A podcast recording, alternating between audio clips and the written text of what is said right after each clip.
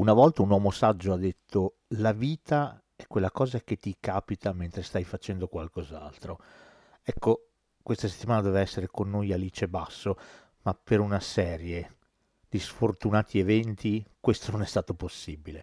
Un po' da parte del sottoscritto, un po' da parte di Alice stessa. Insomma, la classica tempesta perfetta che si è abbattuta sulle nostre vite e ci ha impedito di registrare una puntata nuova. Orfano di Carfa, mi sono rimboccato le maniche e ho deciso di riproporre una puntata di un paio d'anni fa, fatta sempre in compagnia di Alice Basso, intitolata Ti regalo un libro. Credo che risentita oggi abbia ancora valenza, importanza e senso, quindi perché no? Se avete voglia, ascoltatela. Poi dalla prossima settimana, di nuovo insieme a Carfa, puntata sul Natale, sui film natalizi un pochino più di nicchia, mettiamola così, parecchi titoli beceri anche in cartellone. Chiuderemo l'anno, questo 2022, con un podcast dedicato ai migliori e peggiori dell'anno. Quindi insomma, mi scuso ancora per l'inconveniente e posso solamente dire una cosa. Sigla. Questo podcast è offerto da Multisala Iris, Messina. Io credo nell'America. Francamente me ne infischio. Io sono tuo padre. Anna Nishimasa. Rimetta a posto la candela. Rosa bella. Sono con la mia scrittrice preferita, nonché, lo posso dire piano, ormai un'amica di Degenerando, lo dico piano. Sono con Alice Basso! Ma grazie, anche se lo so che lo dice a tutti. So, svegliamo questi altarini, insomma. No, no, non lo dico a nessuno, sei, sei tu, la, la, mia preferita sei tu, quindi lo dico solo a te. No, sei tanto bene, carina. Se ci sono altri scrittori in ascolto possono anche scollegarsi, tanto ormai l'invidia avrà fatto il suo corso. Che vadano al diavolo. Sdegnosamente, esatto. Non ci interessa, che vadano al diavolo.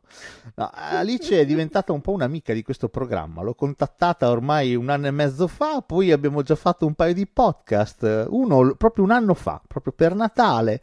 Poi insomma, boh, ho detto dai che proviamo a rifarne un altro e lei è sempre gentile, sempre accomodante e ci sta a queste chiacchierate, questo mi fa, mi fa piacere da un lato, dall'altro sospetto che forse un po' le piacciono anche. E non hai detto, beh, guarda, i tuoi commenti sono stati gentili perché avresti potuto dire, ma poi a lei, quando si dà un'occasione di sfogare la sua logorrea, sappiamo che si va sul sicuro e quindi dice sempre di sì. E invece no, stranamente questo tipo di commento l'hai, l'hai, saltato. Grazie, sei stato carino. Insomma, questa puntata uh, l'ho intitolata Ti regalo un libro e quindi ho pensato di chiamare Alice proprio per questo, per parlare un po' di libri. esatto. Senti, ma da, da, cioè, tu eh, hai sempre amato leggere o c'è stato un momento nella vita in cui non te ne poteva fregare di meno?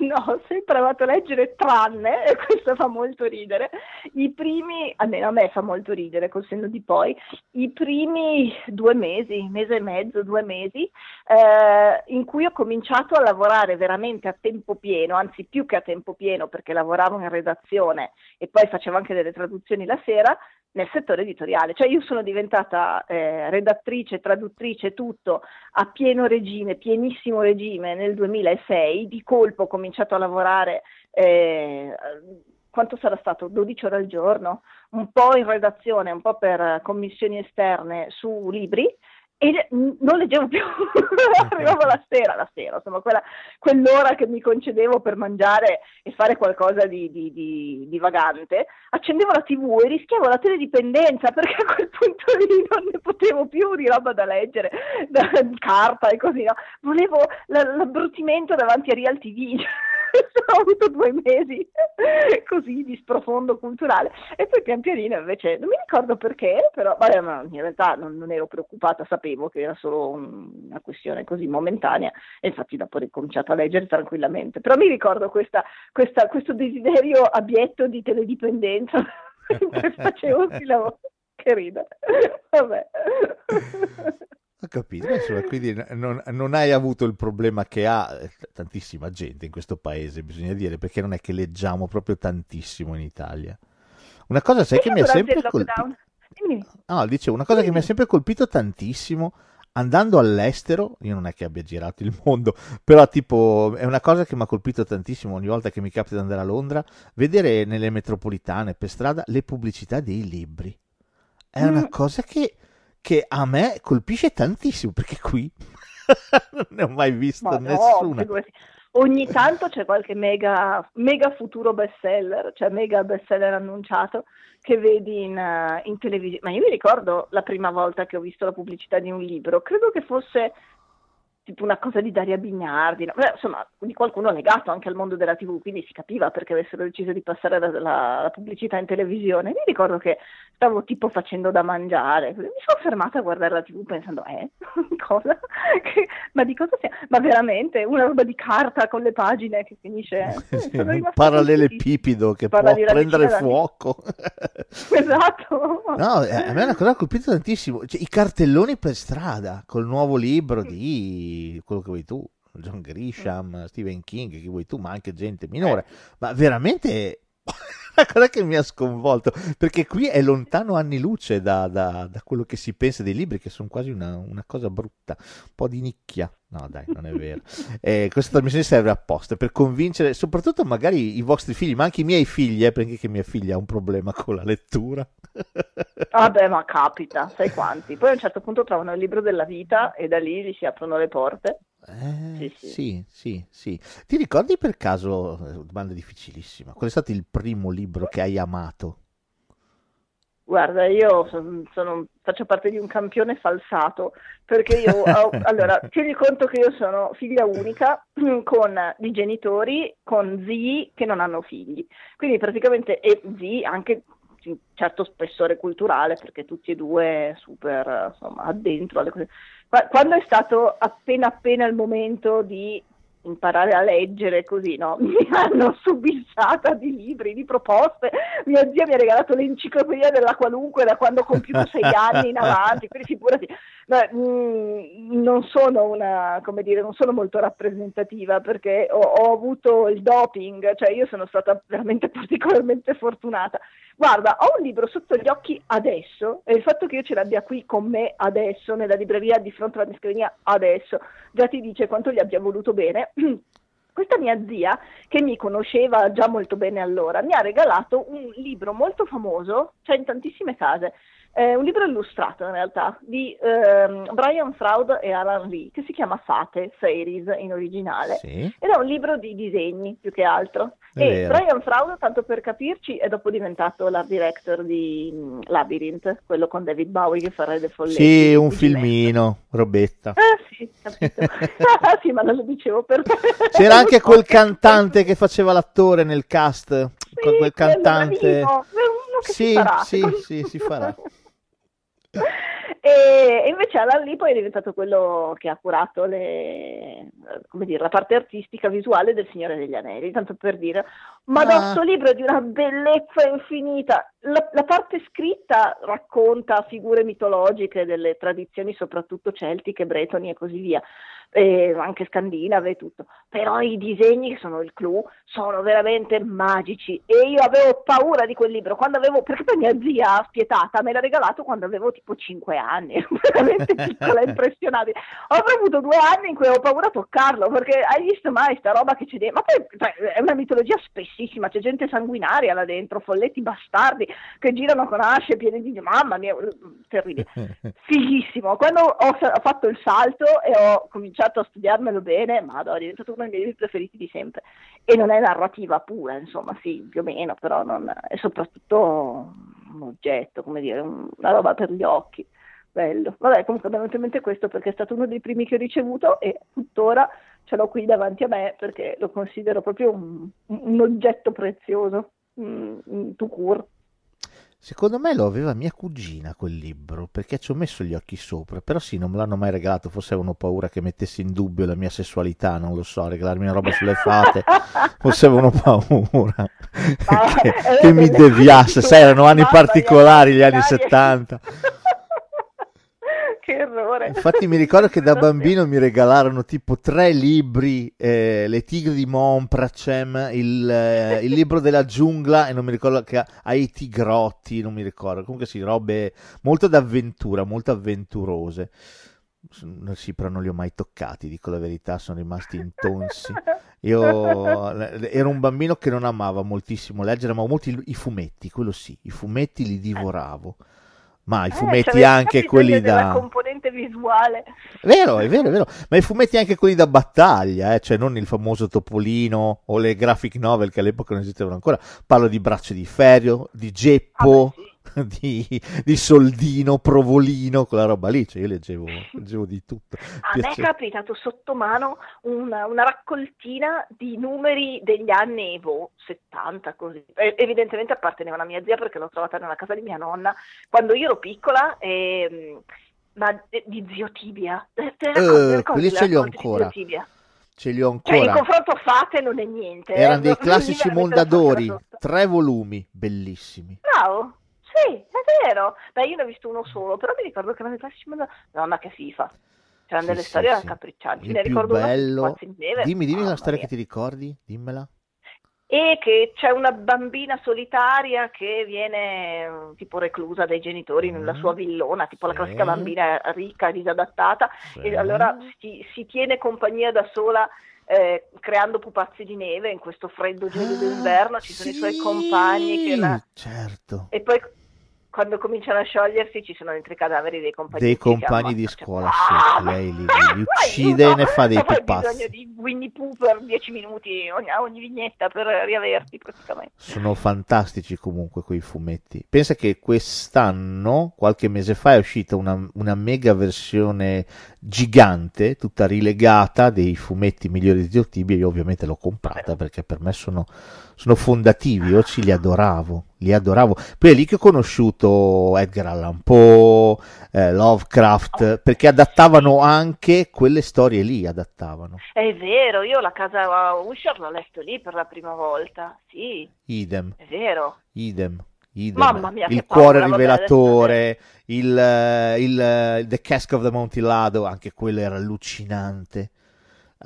Io sì, li ho, li ho- li ho amati lì, ho imparato ad amarli lì, dopo ho scoperto i racconti successivamente, diventando un, un lettore appassionato, però più in là. Inizialmente leggevo solo horror io, per esempio, da ragazzo leggevo solamente horror, quindi sì, Stephen King, ciao, era il mio compagno di, di merende. Ma sai leggevo. che anch'io, quando avevo dai 12 ai 16-17 anni, l'ho letto tu- cioè, tutto quello che c'era in giro allora di Stephen King, era il mio scrittore preferito, ma secondo me non tanto per la componente horror, che va bene, comunque ti fa piacere, a quell'età ti piace e tutto, poi sai, no, questa cosa strisciante, inquietante nella realtà quotidiana, fico, ma soprattutto perché come parlava di ragazzini, di adolescenti, lui io non ho ancora trovato nessuno. Brava, brava. La componente horror, diciamo, era la, la cosa che ti attraeva inizialmente, però dentro ti ci ritrovavi. Assolutamente. Sì, sì, senza andare nel, ma anche andandoci volendo, perché no, però senza necessariamente riconoscersi nella banda degli sfigati di Hit, no? Perché Certo. non eravamo proprio a quei livelli, necessariamente, però a parte di stanno simpatici lo stesso, no? Però in generale, anche i ragazzi di Stand By Me e così, ma porca miseria se ci sapeva fare quando parla, e poi le introduzioni autobiografiche, le introduzioni autobiografiche in cui anche lui raccontava di alcuni episodi di sfiga della sua vita adolescenziale, io li trovo meravigliosi, lo adoravo tantissimo. Mi ricordo ce n'era una in cui diceva, eh, raccontava di sua madre che lo vestiva bene per andare alla festa di compleanno della ragazzina che gli piaceva, tipo alle medie, ovviamente tutti ci andavano in felpa e jeans, lui invece era stato costretto a indossare la cravatta, la camicia, così, e quando è lì si guarda intorno, non mi ricordo cosa gli succede, e riflette, ma certo, dopo tutto ero io il candidato al titolo di povero stronzo dell'anno, no? mi ricordo che ho pensato, esatto, è proprio così che ti senti in certi momenti della tua vita, non potevo esprimerlo meglio. Ah, lui è pazzesco. Ma infatti, tra l'altro, per me due libri imperdibili di Stephen King sono Dance Macabre e On Writing, che sono i suoi due Ah, saggi che ha scritto, dove lui si mette molto a nudo. Sono divertentissimi da leggere, veramente. È vero. Eh, Ma lui... c'è un writing anche dei momenti agghiaccianti quando ti parla di qua- quando viveva nella roulotte, non c'aveva un soldo e poi quando è diventato alcolizzato. Sì, capisci che Jack leggi- Torrance era lui, no? Capisci che Jack Sì. Torrance era davvero lui. Allucinante.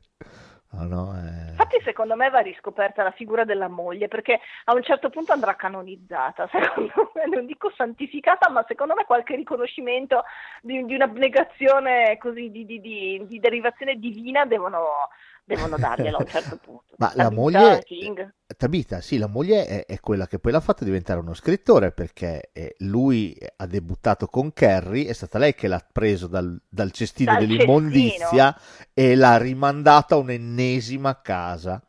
Guarda, io sono rimasta sconvo- a leggere quella parte là, cioè, sempre... Perché Carrie, secondo me, adesso so che è odioso fare quello che dice, eh, il primo disco è sempre il migliore, eh, il primo libro è sempre il migliore, mi stanno sulle palle a me per primi. Però Carrie, secondo me, è il più bello. Io lo adoro, lo trovo un libro geniale, come si compone la storia attraverso tutti quei pezzi di narrativa eh, a puzzle e poi pian piano viene fuori tutta insieme e c'è il diario della compagna di classe, l'articolo di giornale, l'intervista, così tu metti tutto insieme a un certo punto stai seguendo la storia senza neanche rendertene conto, sei dentro, è geniale quel libro lì. È Eh, cioè, adesso con tutti i, complimenti del caso a Tabita, però secondo me non è tanto Tabita che è stata intelligente a trovarla, è stato lui che è stato un cretino a buttarlo e gli altri editori dei deficienti a mollarlo, ma come fai? Ma è palesemente un libro meraviglioso, non è che ci volesse sta scenza. Mi- Eh Vabbè. sì, è vero. No, no, è vero, è vero, è un libro pazzesco, pazzesco. Quello l'ho fatto leggere a mia figlia, vedi, quello ci ho provato. Infatti le è No, piaciuto no, tanto. vero, là, là. Ah sì, ah, meno male, pensavo avessi creato un mostro. No, no, no, le è, le è piaciuto tanto. Cioè, mia figlia va a spot. Ci sono dei libri che ama tantissimo, poi dopo si disinnamora. Però il discorso è che vedo che il suo problema è che quando le parlo dico: Ma scusami, questo libro ti sta piacendo? Sì, da morire. E allora perché non lo leggi? Beh, perché ho altre cose interessanti da fare. E, Questo- e- e- e questo mi manca, capito? Quel passaggio lì, quel tassello lì, quel è vero, ho altre cose da fare, però cavoli, c'ho anche quella e mi piace talmente la storia che sto leggendo che devo continuare a, a- a leggerla. A leggerla. Quello mi Eh, manca. Però questo qui è anche il- lo snodo che sfida eh, alla grandezza gli scrittori per ragazzi.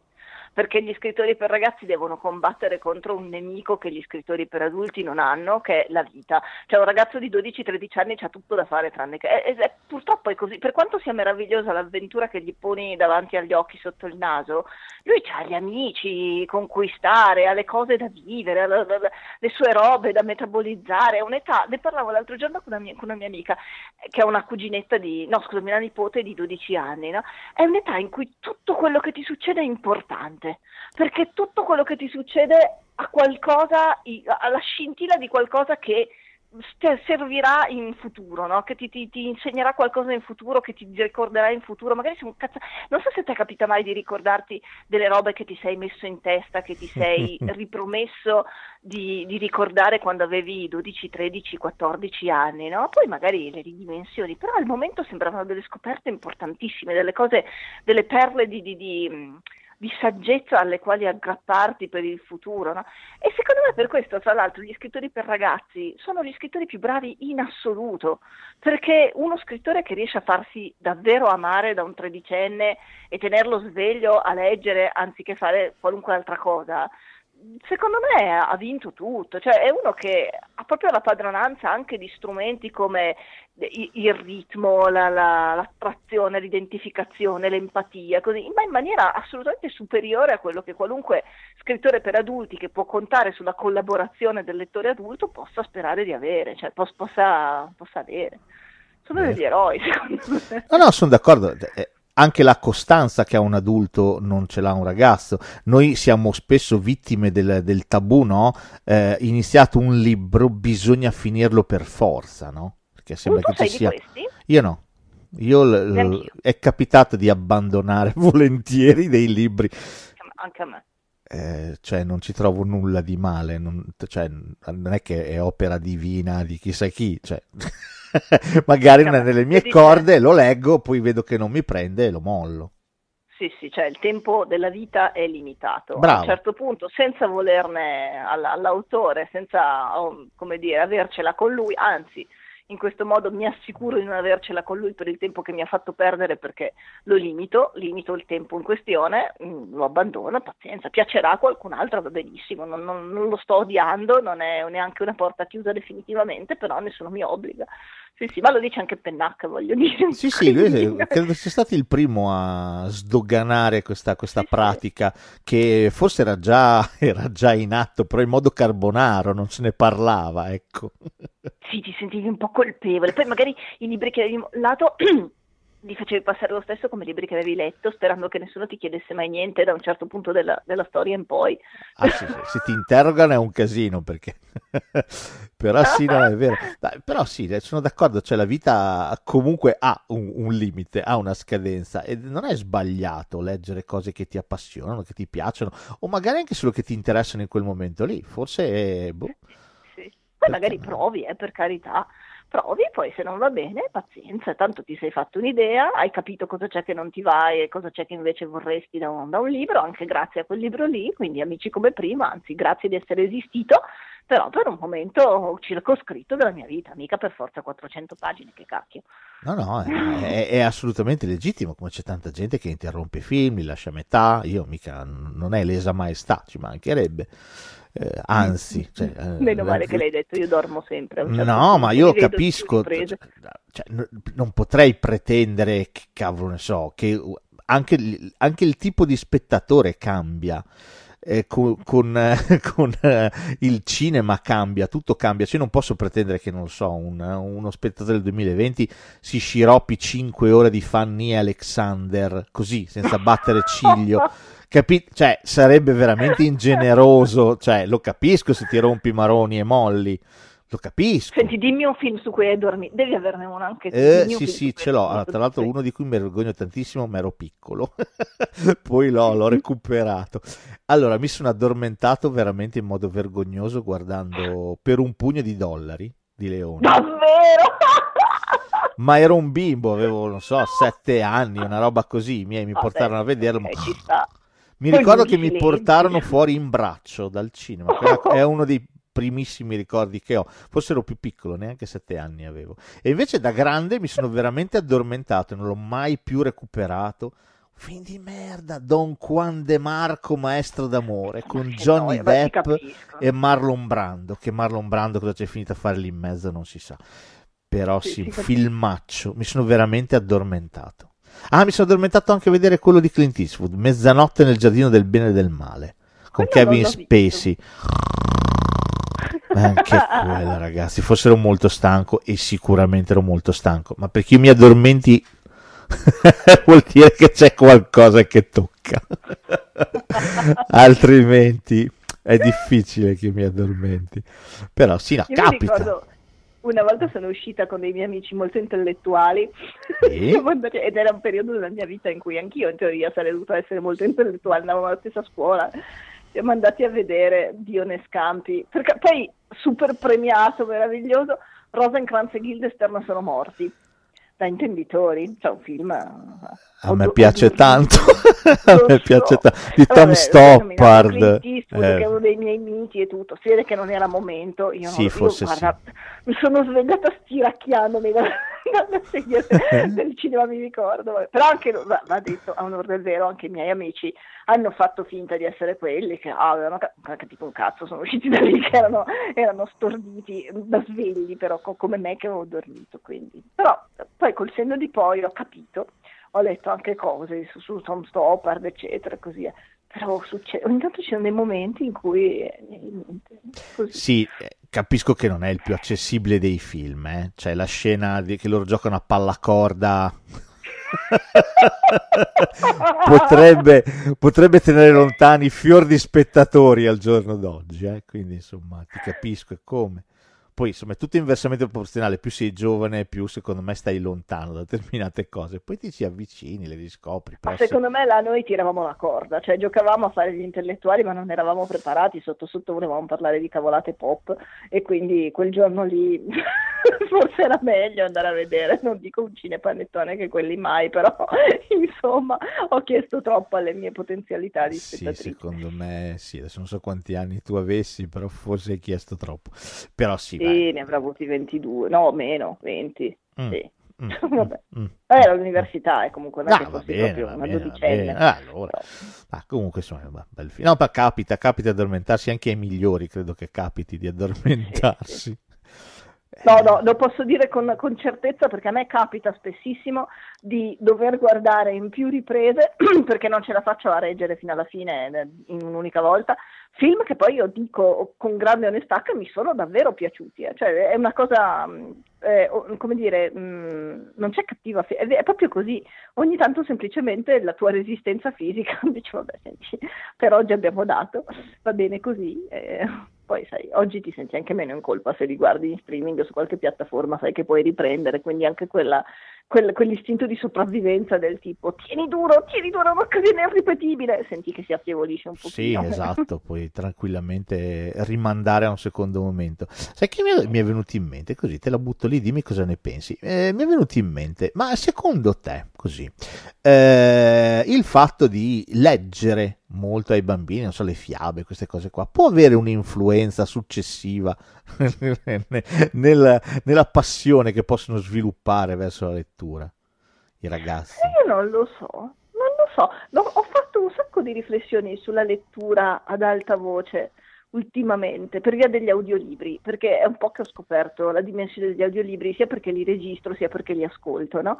Però questa parte qua, mh, mm, secondo me sì, cioè la, la, la, risposta scontata secondo me potrebbe essere sì, perché ti abitui a concentrarti su una storia, a seguire un filo narrativo, a non uh, dare corda alle distrazioni del momento e in quel momento lì mentre ascolti, complice il fatto che c'è qualcun altro che ti sta somministrando la storia e quindi in qualche modo ti fa un po' da guida, probabilmente la storia diventa il centro della tua attenzione e ti abitui come una forma di meditazione, no? quando ti abitui ad avere il, la, la, concentrazione eh, su, su, qualcosa senza perderla ogni tre secondi. Però non lo so sinceramente, non cioè, lo dico a istinto perché mi viene spontaneo pensarla così, ma non ho letto niente, nessuno studio, nessuna ricerca, nessun dato a supporto di questa così.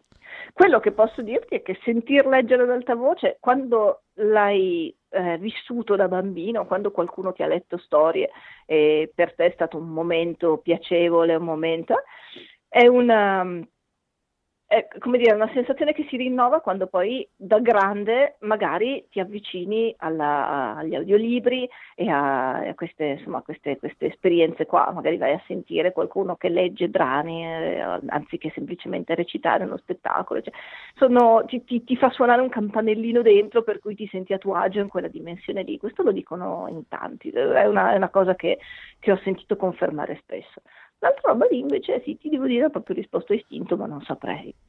No, ma infatti sarei poi arrivato agli audiolibri, nel senso che il concetto poi è simile. Però ti, ti faccio questa obiezione, dimmi se può aver senso. E non è che però è, è, diventa centrale la capacità del narratore, più che la storia in sé. Centrale non lo so, forse diventa necessario però tu dici se è necessaria, quando non c'è, eh, senti il vuoto, quindi si diventa... Beh, dico, la capacità dell'oratore, del narratore, di rendere quel tipo di racconto, perché lo sappiamo, no? c'è modo e modo di leggere una cosa, poi te ne accorgi benissimo negli audiolibri, secondo me. Ci sono alcuni audiolibri che sono pessimi, cioè ti viene veramente voglia di smettere di ascoltarli immediatamente, altri che ti prendono da impazzire.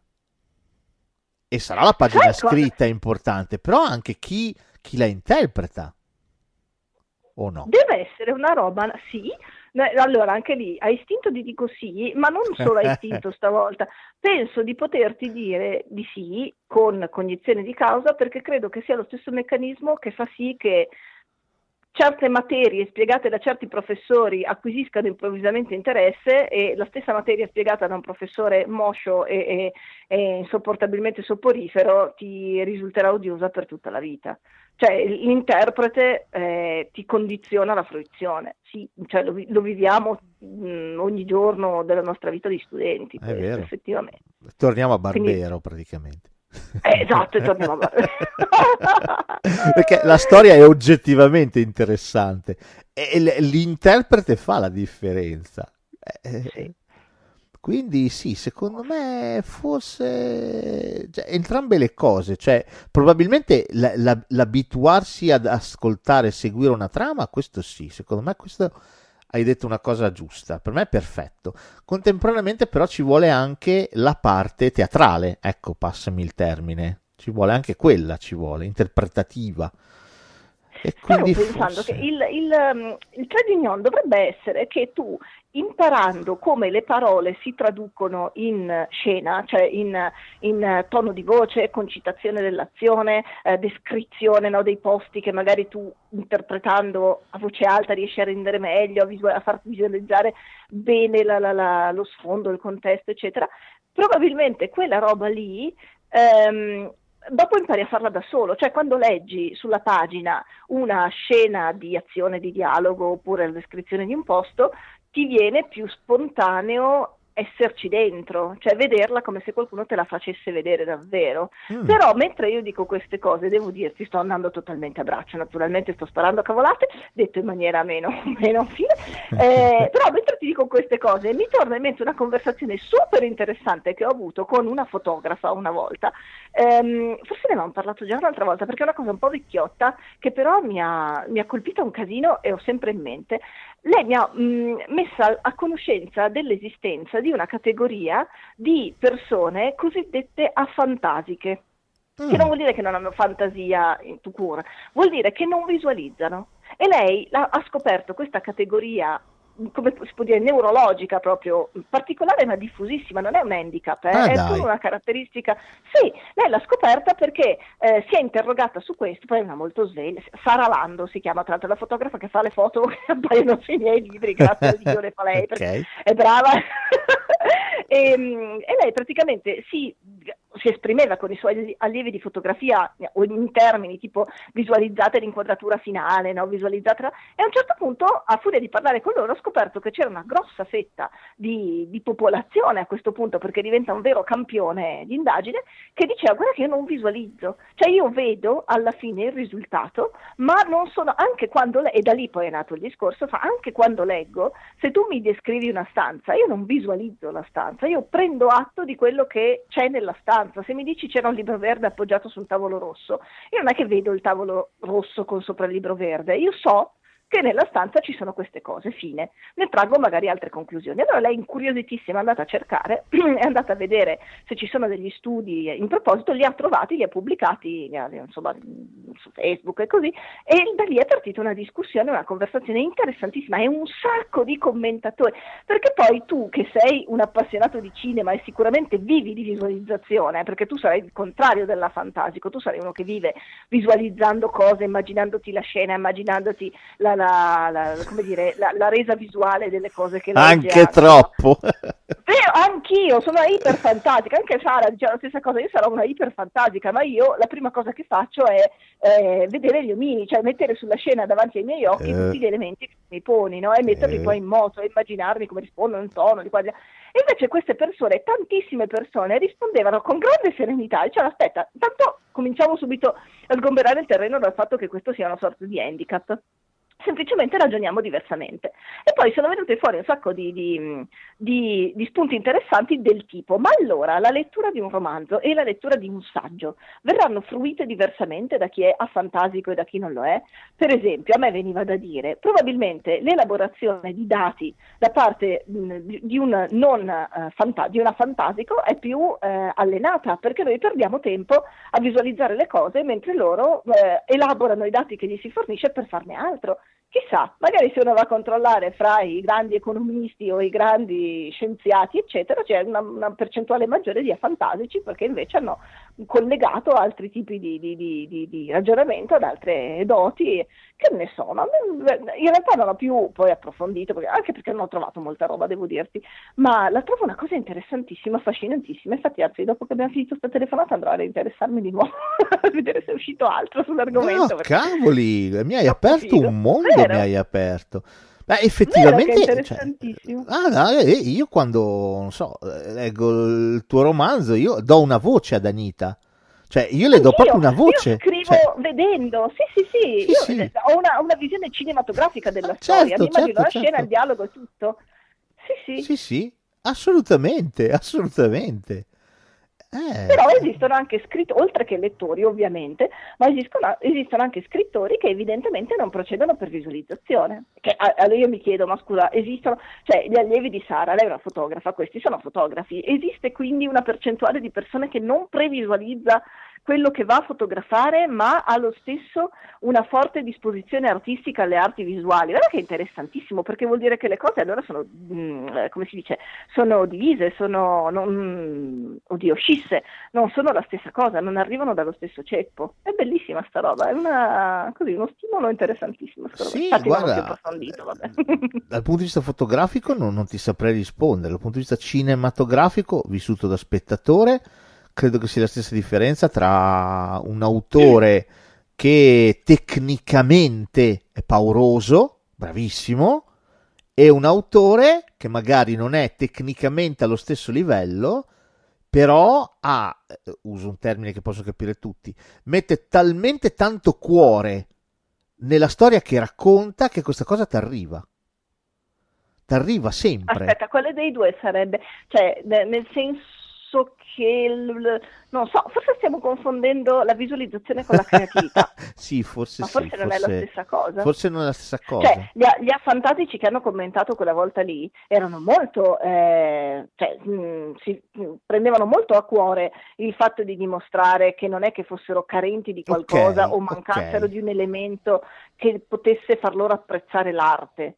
Semplicemente il loro processo mentale non passava attraverso la visualizzazione, ma elaboravano i dati in un altro modo. Certo. E lo capisco, anche perché poverini si erano offesi a mo- Io avevo fatto, in effetti, da presuntuosissima iperfantasica, avevo, avevo imboccato questa china, no? Mm, facendomi domande e tutto, e loro ovviamente mi hanno messo subito la barra davanti a oh, ciccia, vai piano perché non è come pensi tu. non- e ha ragione, probabilmente anzi mi viene da dire che è qualcosina di, di- di più, nel senso che io non capisco e che loro invece maneggiano molto bene e dovrebbero proprio averlo, secondo me. Vabbè, comunque era così. Adesso stiamo parlando di, cioè scusa, mi ti ho trascinato su questa china. No, ma trovo- ripeto, è una cosa interessantissima che ignoravo, quindi Anch'io. grazie. Grazie, no, no, assolutamente. Bello, non, non- non avevo veramente idea di, di questa cosa. Eh, eh, però è un tassellino in più secondo me, ci può, ci può aiutare, è un tassellino in più dal mio punto di vista. Quindi, perché no? Eh, Ci devo ragionare su questa cosa che mi hai detto perché mi, mi intriga.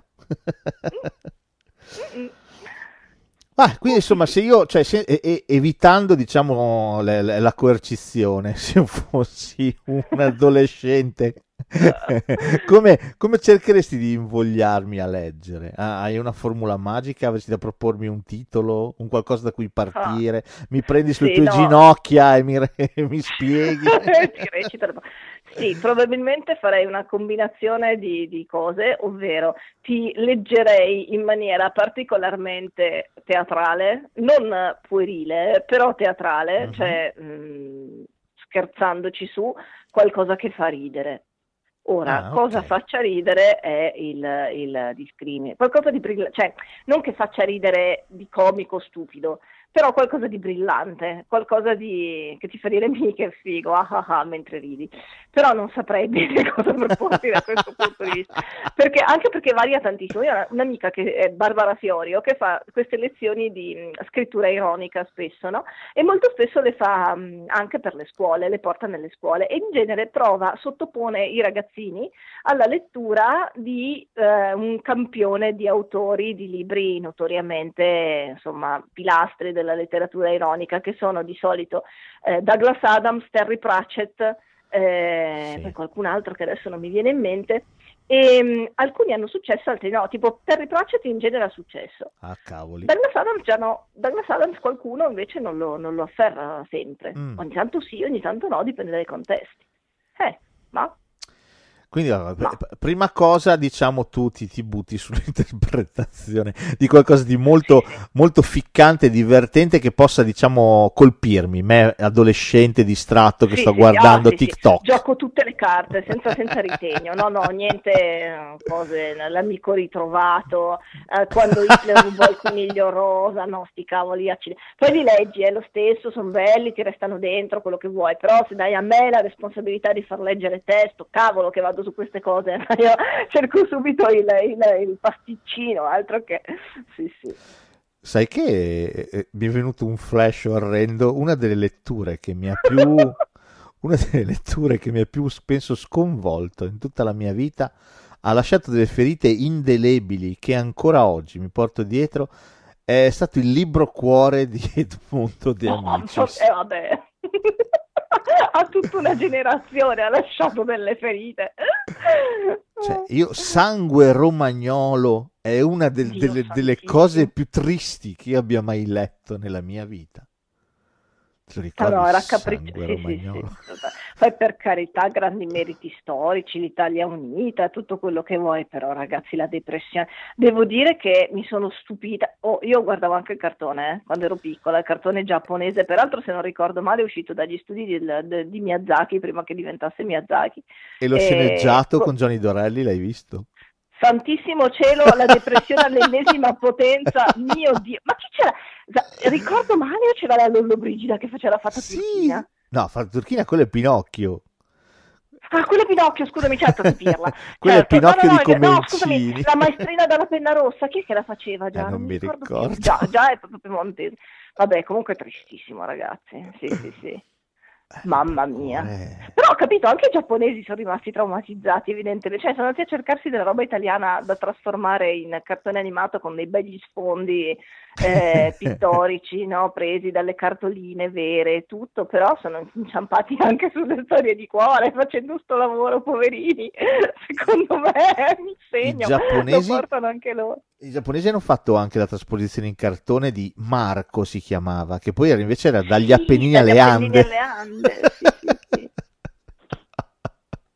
Vabbè, se prendiamo la china dei cartoni tristi.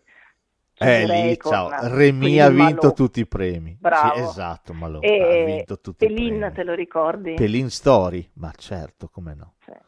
Quello era forse anche peggio perché era pure orfana.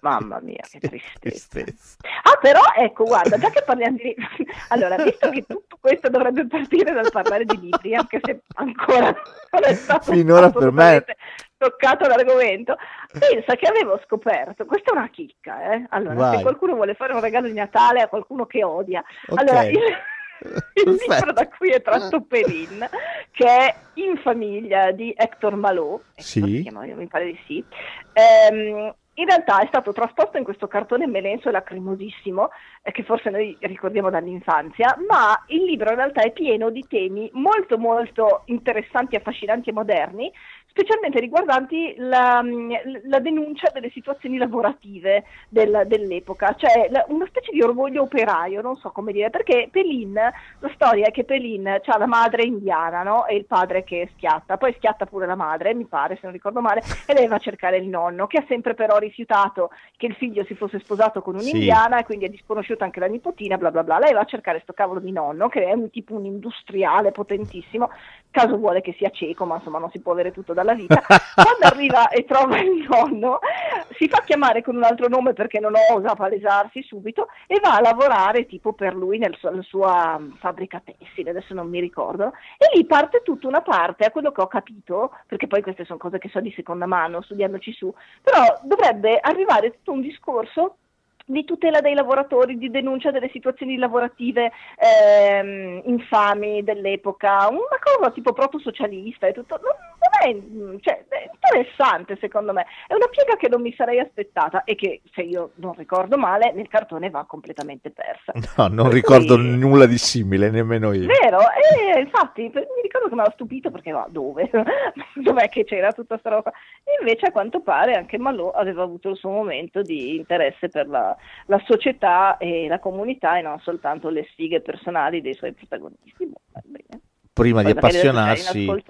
Prima di appassionarsi ai cantanti di strada, ai loro cani Esatto, e alle loro scimmiette, scimmiette. Tu lo sai, vero, che ci sarà sicuramente in ascolto un grandissimo studioso appassionato di Malò, l'esperto italiano dell'opera di Malò, che scriverà indignato dicendo che non sappiamo un accidente, dovremmo solo stare zitti anziché parlare a caso di un eroe della, della, così, della filosofia del lavoro degli anni.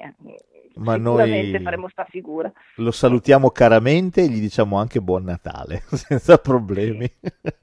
Sì.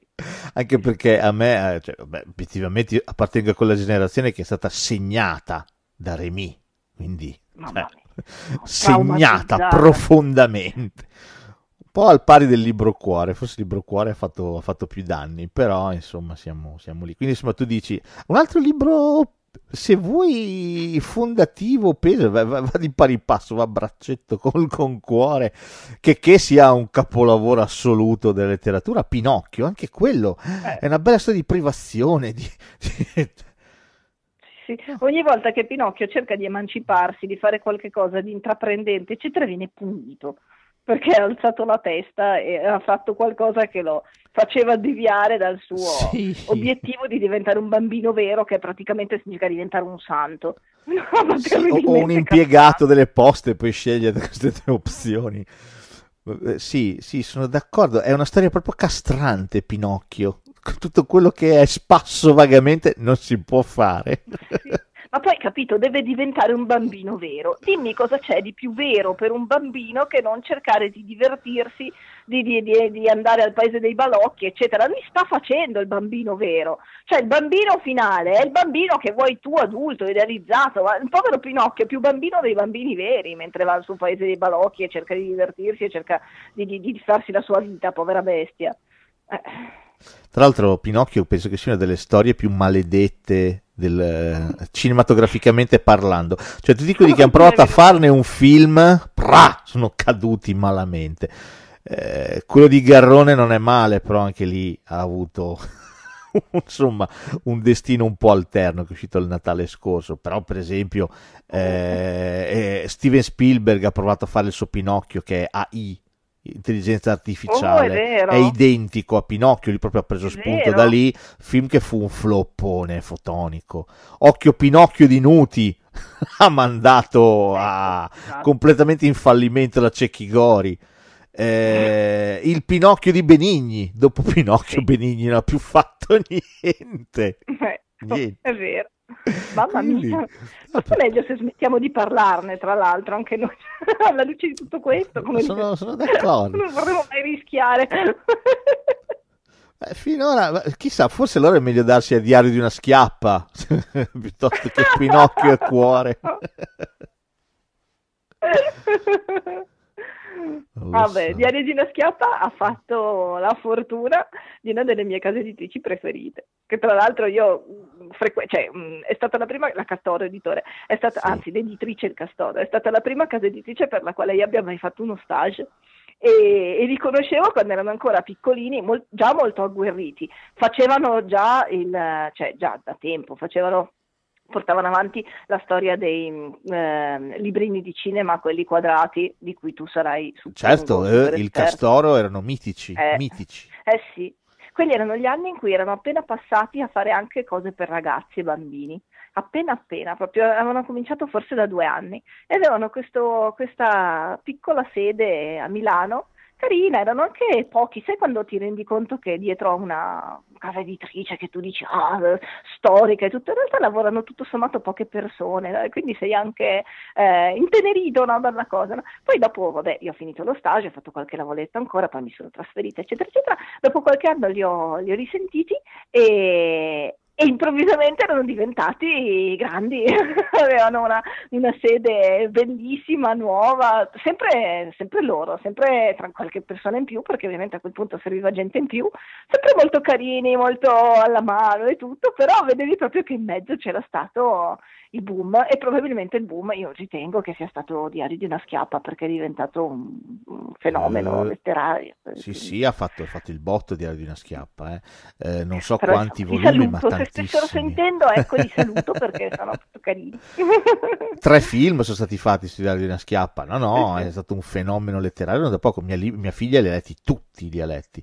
È partita dalla versione femminile, che non so se è la stessa casa editrice, che erano i diari di Nicchi, che è praticamente uguale al diario di una schiappa, solo in versione femminile, e poi è mm. approdata al diario di una schiappa, e anche quelli si li ha letti tutti, si li ha divorati, eh, no, ma tanta roba, eh? cioè, insomma, eh, beccare una roba simile eh, non è, non è male, bisogna, cioè, bisogna avere dell'occhio per, per sì, fare anche questo tipo di scelte. Brava. Sì, sì. Va bene, mi è venuto in mente un gioco sadico, poi dopo tu mi... mi hai detto che hai preparato delle cose, sono curioso di sapere quali. Oh, ti dico no, qualche realtà... cosa. Qualche cosa di, di, diciamo topico, di, di, super topico, di quelle cose che c'entrano un po' con l'infa- l'infanzia, neanche tanto, con l'adolescenza, dai, con l'adolescenza, eh, anche andiamo un po' più su, 16 anni, 17 anni, qualche, qualche must, tu mi dici se lo salviamo ancora o lo buttiamo?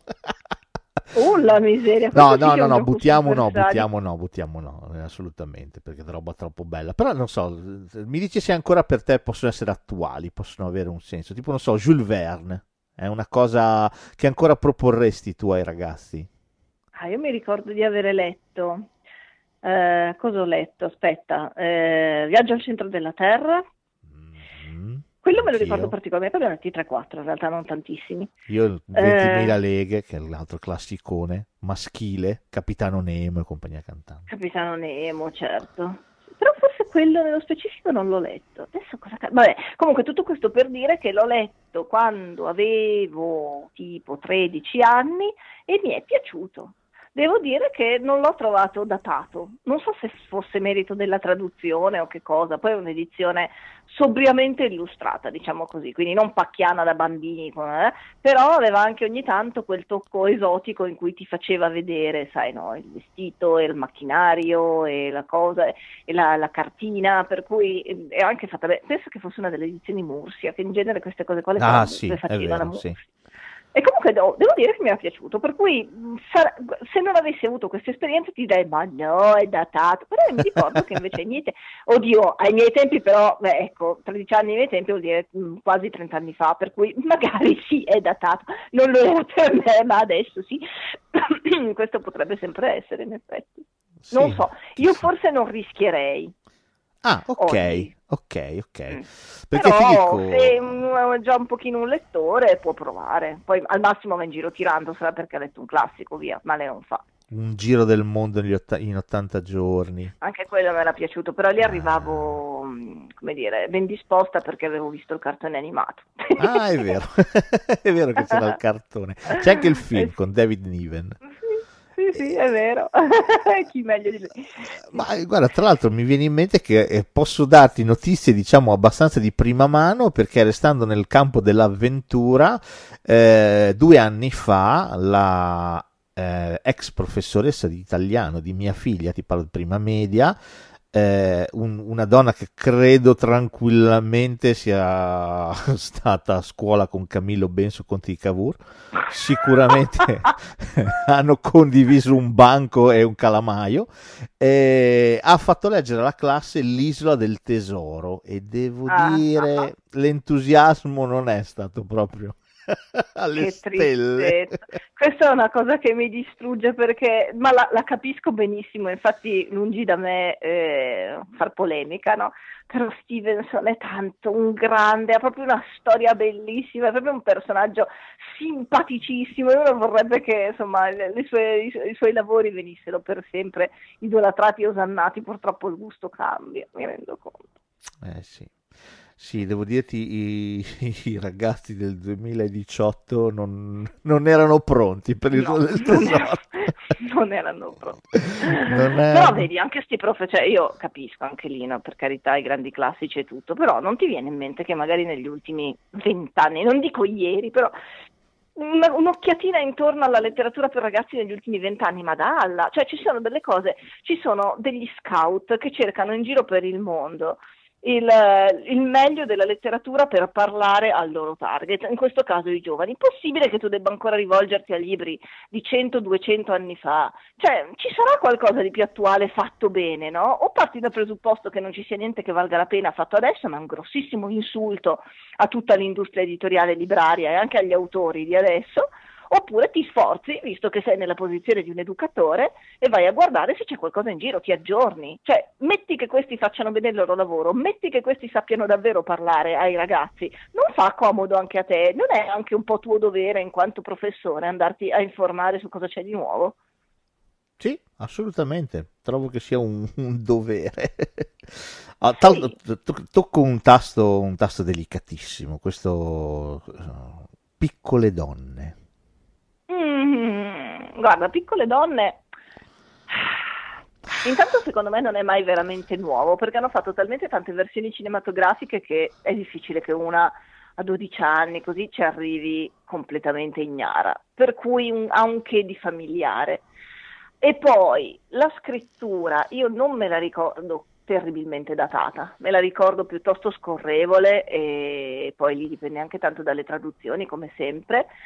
Mm, però nell'insieme secondo me Piccole Donne ancora si può fare, ma soprattutto secondo me la cosa forte di Piccole Donne è che ha quattro protagoniste, in una, almeno in una ti vuoi identificare, cioè, è, è, veramente difficile non trovarne una che ti stia simpatica, no? che sia il classicone Joe e va bene, tutte quante, certo. va benissimo, è una cosa anche molto sana identificarsi in Joe e tutto il resto, o che sia Amy, a me per esempio per tutta l'infanzia e l'adolescenza è stata simpatica Joe, no? perché ah, questa che va a fare scrittrice, che era eh, quella che rifugiva dai cliché, bla bla bla, eccetera, eccetera. Poi col tempo ho rivalutato tantissimo Amy, ma proprio tantissimo. Amy è quella fondamentalmente che si fa sempre cavoli suoi, è super uh, moderna in questo, anche un po' menefreghista. No? Oggi piacciono gli antieroi, no? quelli un pochino che si fanno gli affari loro con una punta di cinismo. Bene, Amy è così a 10 anni, 12 anni. Dopodiché cresce, fa un sacco di cose divertenti peraltro, no? ogni tanto è anche spudorata, sfacciata e tutto, no?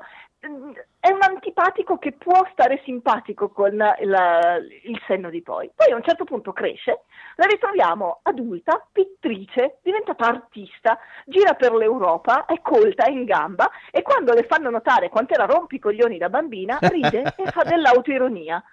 Cioè, è pure autoironica, capito? È fighissima Amy, è un personaggio fantastico, è il personaggio che ha l'evoluzione migliore di tutti. E allora le vuoi bene anche in retrospettiva, perché se tu pensi, magari fai finta di conoscerla oggi, che è già adulta, è un'artista, è una pittrice, è pure gnocca, eh, ce l'ha tutte lei, e poi qualcuno le dice, guarda che da piccola è veramente un gatto appeso, non dico cosa perché sono una signora, e lei ci fa pure delle battute sopra, è simpatica, è proprio simpatica. Ecco, tutto questo per dire, almeno una su quattro, ti prego, fatela piacere, no? Quindi... Un po' di identificazione di solito ti fa amare il libro. È vero. Stai leggendo. Quindi questo diciamo possiamo regalarlo per Natale, ci sì, sentiamo tranquilli. Mm. Sì, sì, poi mal che vada, appunto, c'è sempre cosa di dire.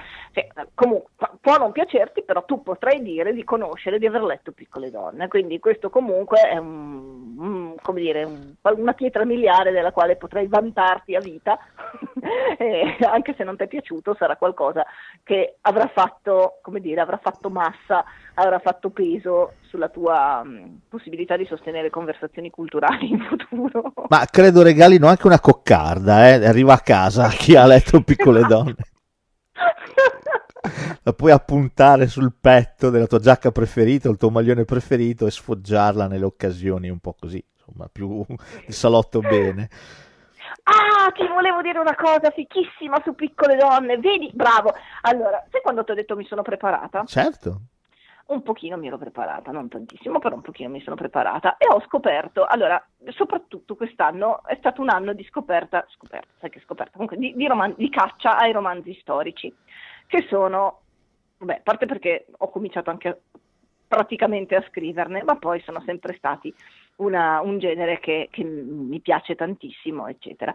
Forse non tutti sanno che, io non lo sapevo fino a poco tempo fa e mi cospargo per questo il capo di cenere, ma così impedirò ad altri di fare il mio stesso errore, mm-hmm. che esiste un romanzo che ha vinto anche il Pulitzer, infatti è molto colpa mia non, sapere, non avere saputo che esistesse, che si chiama March, come marzo, ma anche come il cognome sì, delle sorelle, sorelle. March, eh, di Geraldine Brooks, che è un'autrice di romanzi storici fantastici, io l'ho conosciuta attraverso Annus Mirabilis, eh, che parla dell'anno che il padre delle sorelle March passa al fronte, passa in guerra. Avete presente che la avete, hai presente che la sì, sì, sì, che la storia inizia con loro che ricevono le lettere dal certo. padre che è in guerra, sì. poi torna, ecco. Quella è la storia del padre in guerra che scrive a casa a questa famiglia che tutti noi conosciamo ormai meglio della nostra perché dopo 150 anni di, di, di, di lettura riguardo e però intanto ha la sua vita lì al fronte addirittura una fresca con una, credo una schiava nera, non mi ricordo adesso bene, e però una, come dire, una prospettiva completamente diversa sul contesto di quegli anni lì. E tra l'altro, la, cioè, perché questo in qualche modo restituisce anche a piccole donne di riflesso la sua eh, allure di romanzo storico, storico, poi in realtà è contemporaneo a quando è stato scritto, diciamo classico, no? che però comunque ti racconta anche un'epoca, non soltanto la storia di queste quattro sorelle astratta dalla, così, dal, dal, dal, tempo e dallo spazio, è, è, profondamente calata nel suo tempo quella storia lì. Bello, bello, Vero? bravissima, sei preparata stupendamente. Ah, bene, ora possiamo ricominciare a parlare di minchiatine, sivole e cose così. Ho fatto uh, la mia figura. Uh, no, bravissima, guarda. Poniamo che allora, ci sia uno zio, uno zio che in questi giorni si sta girando per le librerie e trova una copia di un libro che ha amato tantissimo da giovane, si fa fare un pacchetto di regalo e lo, e lo vuole regalare a suo nipote, a suo nipote preferito. Parlo di Oliver Twist di Dickens. Questo zio, come secondo te fa una è cosa fatta bene? È uno zio. eh, cacchio, anche lì si rischia. Eh.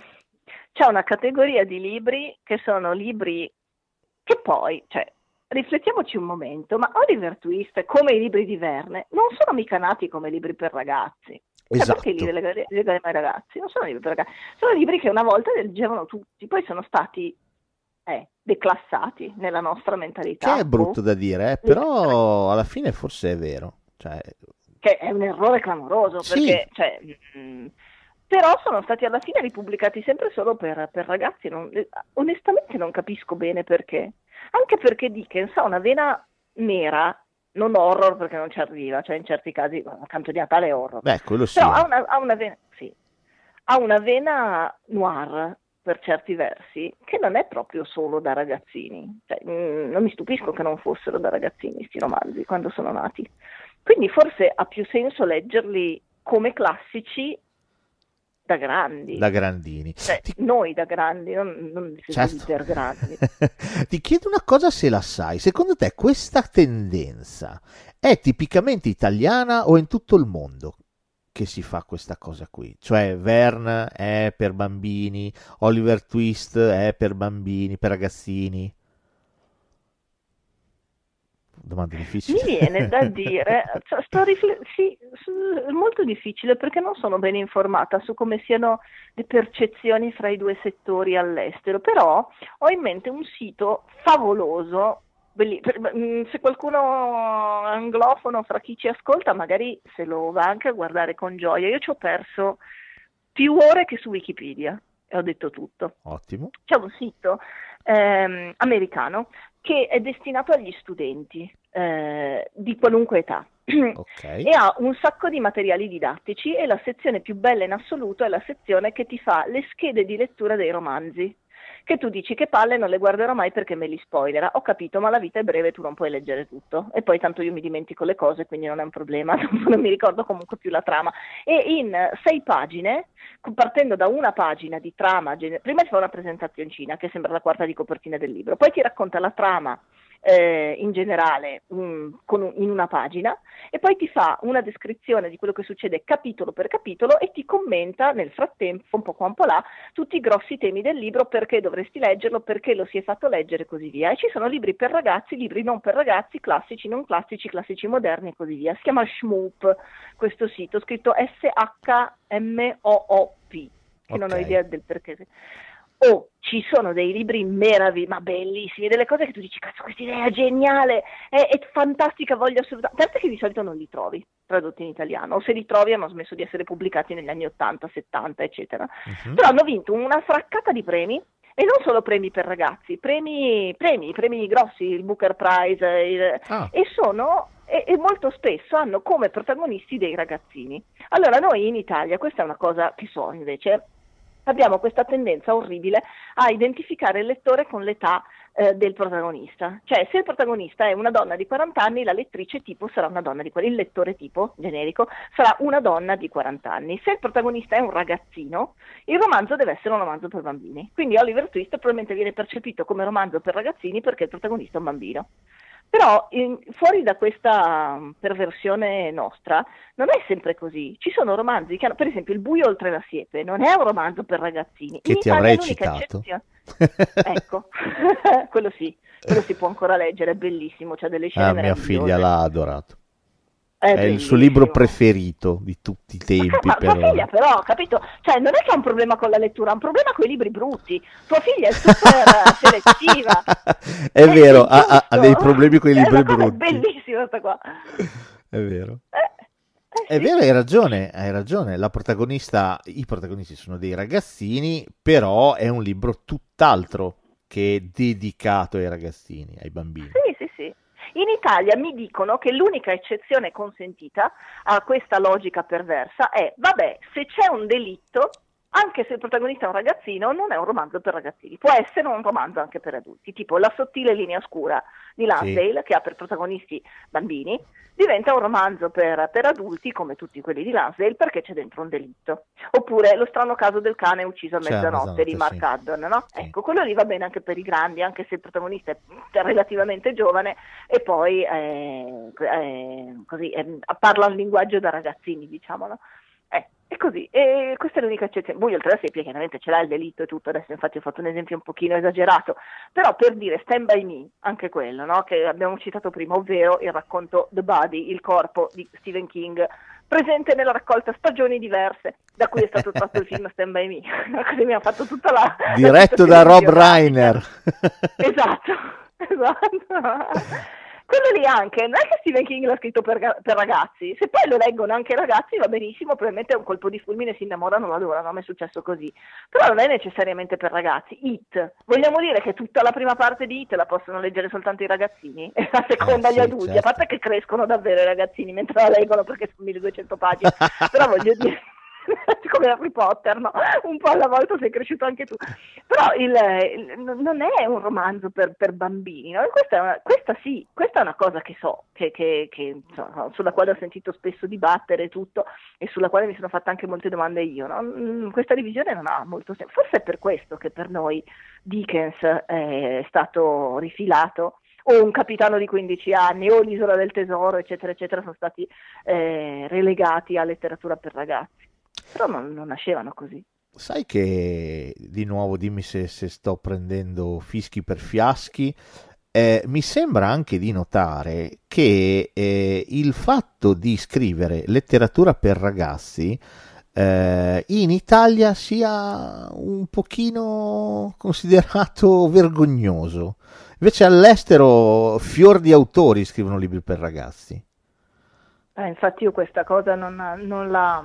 secondo me è tutta invidia, perché gli scrittori per ragazzi ricevono l- l'amore più puro, perché come dicevamo prima, quando poi riesci a farti amare da un lettore di quell'età lì, delicata, allora è amore vero, cioè ci impiegano un po' a, a innamorarsi, però poi quando decidono che tu sei il loro migliore amico perché parli quella lingua lì, dici le cose che servono a loro, eccetera, basta, sei il loro, il loro amore eterno, cioè io alcuni autori che ho amato in gioventù, ormai posso dirlo che tristezza in gioventù, li, li, amo tuttora tantissimo e li voglio bene come fossero parenti. Cioè, l'anno scorso, era, due anni fa, è morto um, l'autore del mio libro preferito, William Goldman, ne avevamo anche parlato, mi ricordo. Cioè, per me è stato veramente un lutto personale. La storia è fantastica.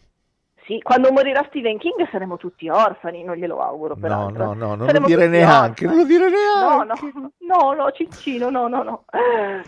No, no. Eh, secondo me quindi la gente si dice, ma quelli per ragazzi così come dice le, le star del pop, ah, perché siete solo invidiosi, perché in realtà sono quelli che hanno il seguito più, più, più fervido e più innamorato e a voi dà fastidio perché vorreste tanto anche voi essere così, ecco. Però sì, è, è, un, è, un, teorema che all'estero non viene applicato perché no. Grisham scrive racconti per eh, libri per bambini, adesso questo è il primo che mi è venuto in mente, però ce ne sono tanti. Eh, chi è Sidney Sheldon credo abbia scritto anche un racconto un romanzo per bambini ce n'è tanti di autori blasonatissimi che però scrivono anche per i ragazzi un po' anche da noi qua ultimamente succede però è una tendenza recente e io ho sempre l'impressione che lo facciano un po' così per occupare il tempo. Un esercizio di stile così Sì, sì, esatto, no? Sai cosa faccio? Oggi mi cimenterò con un romanzo per ragazzi. Col cavolo, non è così facile. Vabbè. Anzi, no, di solito sono storie per bambini, non per ragazzi. Per ragazzi è già diverso. Per ragazzi lo, lo sentono anche loro, secondo me, che diventa più difficile.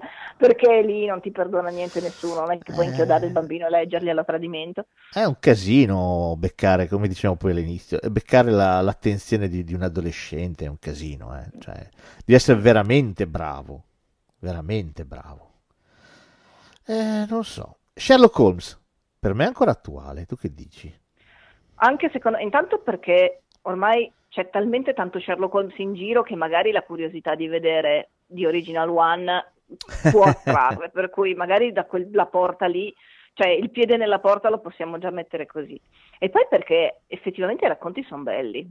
Ecco, l'unico problema che ha lo Sherlock Holmes eh, originale, secondo me, è che è veramente stronzo, ma non stronzo come mm, quello di Benedict Cumberbatch, no? che c'ha anche la faccia strana, poi c'ha Watson che è molto comunicativo, molto, cioè, empatizzi facilmente, no? E quindi l'alchimia funziona, c'è l'attore, tutto.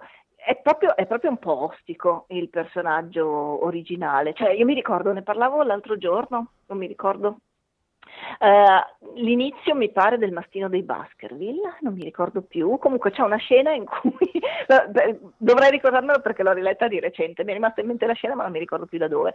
C'è questa scena in cui nella- nello studio di Watson viene dimenticato un bastone, no? o nell'anticamera della- dello studio di, di- di Holmes viene dimenticato da un visitatore un bastone. Holmes sfida Watson a fare il suo stesso gioco deduttivo solito e dedurre dalla- dalla- dall'analisi del bastone a chi appartenga, chi sia la persona che l'ha dimenticato lì. E Watson ci si impegna, fa anche un bel lavoro, no? Allora arriva a definire che è un medico di campagna, sti cavoli, no? fa tutto il suo quadretto.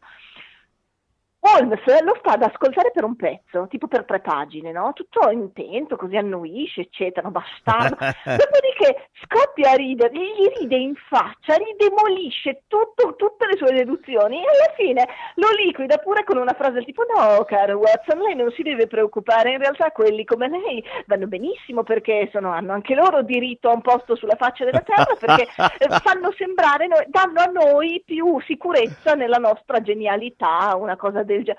Oh, ma è un pezzo di non dico cosa perché ancora perché sono una signora, perché veramente è stronzo, è, è una, roba. è- Però se lo, se lo affronti preparato con la giusta, col giusto spirito, no? con qualcuno che non solo ti regala il libro, ma ti, ti racconta anche un po' cosa c'è dietro, allora ridi moltissimo, perché vedi proprio il personaggio irrecuperabile.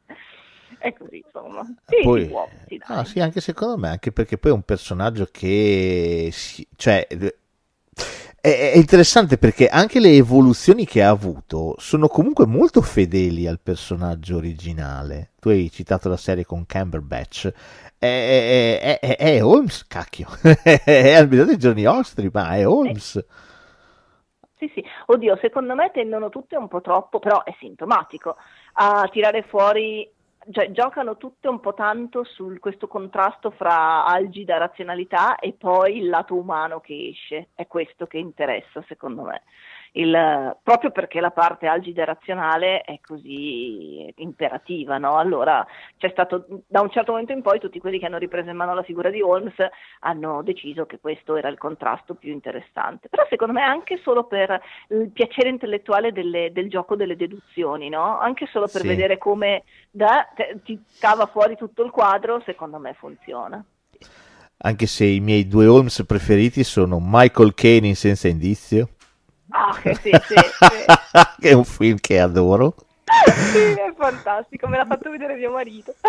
dove si scopre che è Watson in realtà il genio dei due, l'altro è solo un attore pagato. C'è Ben Kingsley che fa, che fa Watson e Sì. il mio Watson, il mio, scusami, il mio Holmes del cuore è quello di Piramide di paura. Film Ah, che che so, è un eh, altro che ho visto neanche tanto di recente con mio marito, ma mio marito ogni tanto si mette a cantare, fai il, il- mantra de- in casa e allora è come se l'avessimo visto il giorno prima. Sì, sì, che bello. Come, cos'è che dicono? Aspetta, ehm, adesso urlo di sotto. Cosa- Roma, Roma te, Prometep, Prometep. Esattamente. E poi alla fine che cresce, no? Sembra un Carmina Burana. Il Tanzabam, il roba agghiacciante. L'ho vista al cinema. Devo dirti, visto da ragazzino al cinema, io all'epoca si entrava a spettacolo iniziato. Io sono entrato quando si stacca la vetrata. Il Ah! cavaliere. Sono entrato lì. ancora paura, eh. Mi ha terrorizzato, mi ha. Però quello è un film che io adoro, ma proprio lo adoro. Per me Piramidi di paura è una roba. Sì, sì.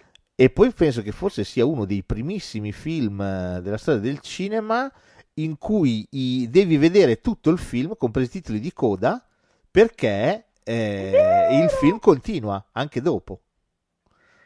È vero, ma dai, cioè, tu che, che sai queste cose dici che è una, una specie di mm, capostipite della... Secondo me, a parte che io non trend. l'ho mai più rivisto fare fondamentalmente, anche perché all'epoca i titoli di coda dei film erano molto brevi.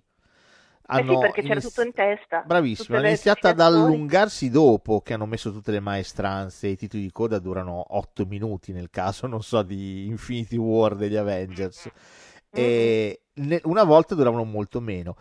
E fu singolare, io mi ricordo al cinema rimasi lì, anche perché dovevo poi rivedere l'inizio, eh, rimasi lì perché c'era questa carrozza che andava in mezzo alla neve con questi titoli che scorrevano. E alla fine, quando vedi che il professore non è morto, è ancora vivo e si firma nell'hotel Moriarty, bah, un fuoco Bam! d'artificio Eh, sì. ti scoppia nel cervello. Tu che hai letto i racconti di Sherlock Holmes, bellissimo, bellissimo. Sì. Eh, veramente, veramente altra categoria, altra categoria. Ah, va bene, dai, e cos'altro ti posso citare? Vabbè, sì, un- eh, il solito zio sempre gira e, e- e prova a regalare a un nipote. Questo credo che sia ancora attuale, anche se io ho fatto fatica a leggerlo anche la prima volta da ragazzo. Il Signore degli Anelli. Eh, temo di sì. Temo di- dico temo perché anch'io ho fatto fatica, eh, ti devo confessare. Eh, Però sì, anche perché dai, cioè, l'ultima generazione si è puppata Game of Thrones. Non potrà spaventarli il Signore degli Anelli. Che No, però non lo posso dire perché sennò perdi gli ascoltatori, poi mandano le terminatorie e No, dicono ho, ho cambia detto di ospite. peggio, ho detto di peggio, dimmi, dimmi, dimmi. Ah, Io patisco una cosa di Tolkien. Beh, per carità, è senza nulla togliergli sulla la, la costruzione del mondo, fantastica, nessuno è arrivato a quei livelli, persino la lingua, cioè le lingue, fantastico davvero, la cronologia impeccabile, cioè, amen, veramente, senza nulla togliergli. Però se proprio devo dirti, patisco un casino la totale assenza di senso dell'umorismo. Infatti...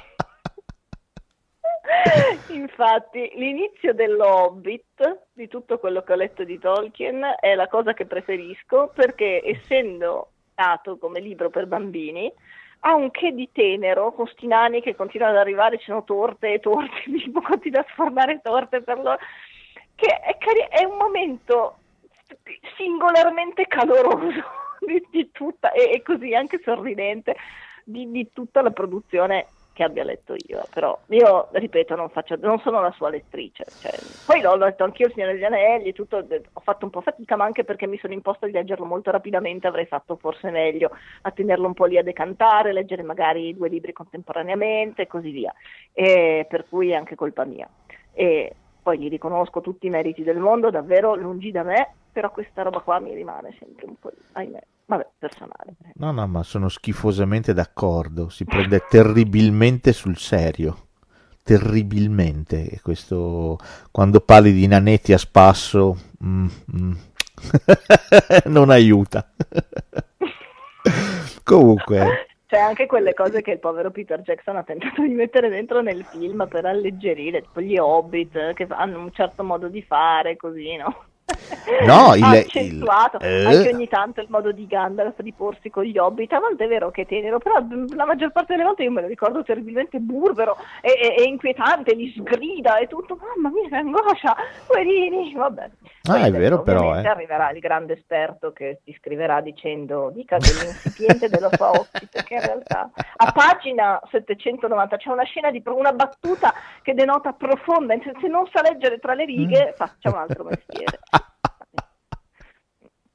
Va bene, auguriamo anche a lui buon Natale. E lo salutiamo caramente. Caramente. ah sì, eh, sono, sono assolutamente schifosamente d'accordo, però va bene, non c'è, non c'è problema. Mi è venuto in mente, parlando di, di libri lunghi, quando io ero un ragazzo, non so se queste cose si fanno ancora, eh, forse sì, la versione breve dei libri lunghi. tipo io avevo una versione di, del Conte di Montecristo che era 30 pagine le riduzioni, perché non lo so, secondo boh, io non, non, le vedo tanto in giro. Eh, anche a me non sembra di io vederle. Me le ricordo. Cui, eh, io me eh, cavoli. Ma io ti dirò, ma altro che, cioè, senza andare sui classici e tutto, che sono sempre stati, come dire, liofilizzati, ma io mi ricordo che alle medie ho letto, no, non, non so come potesse esistere, ma mi è capitata in mano, ho letto una versione così, di quelle abbreviate, di... Um, un romanzo di Crichton, come cavolo si chiamava? Aspetta, qual era dei vari? Oddio, quello della foresta. Ah, Congo. Il gorilla. Congo, Congo.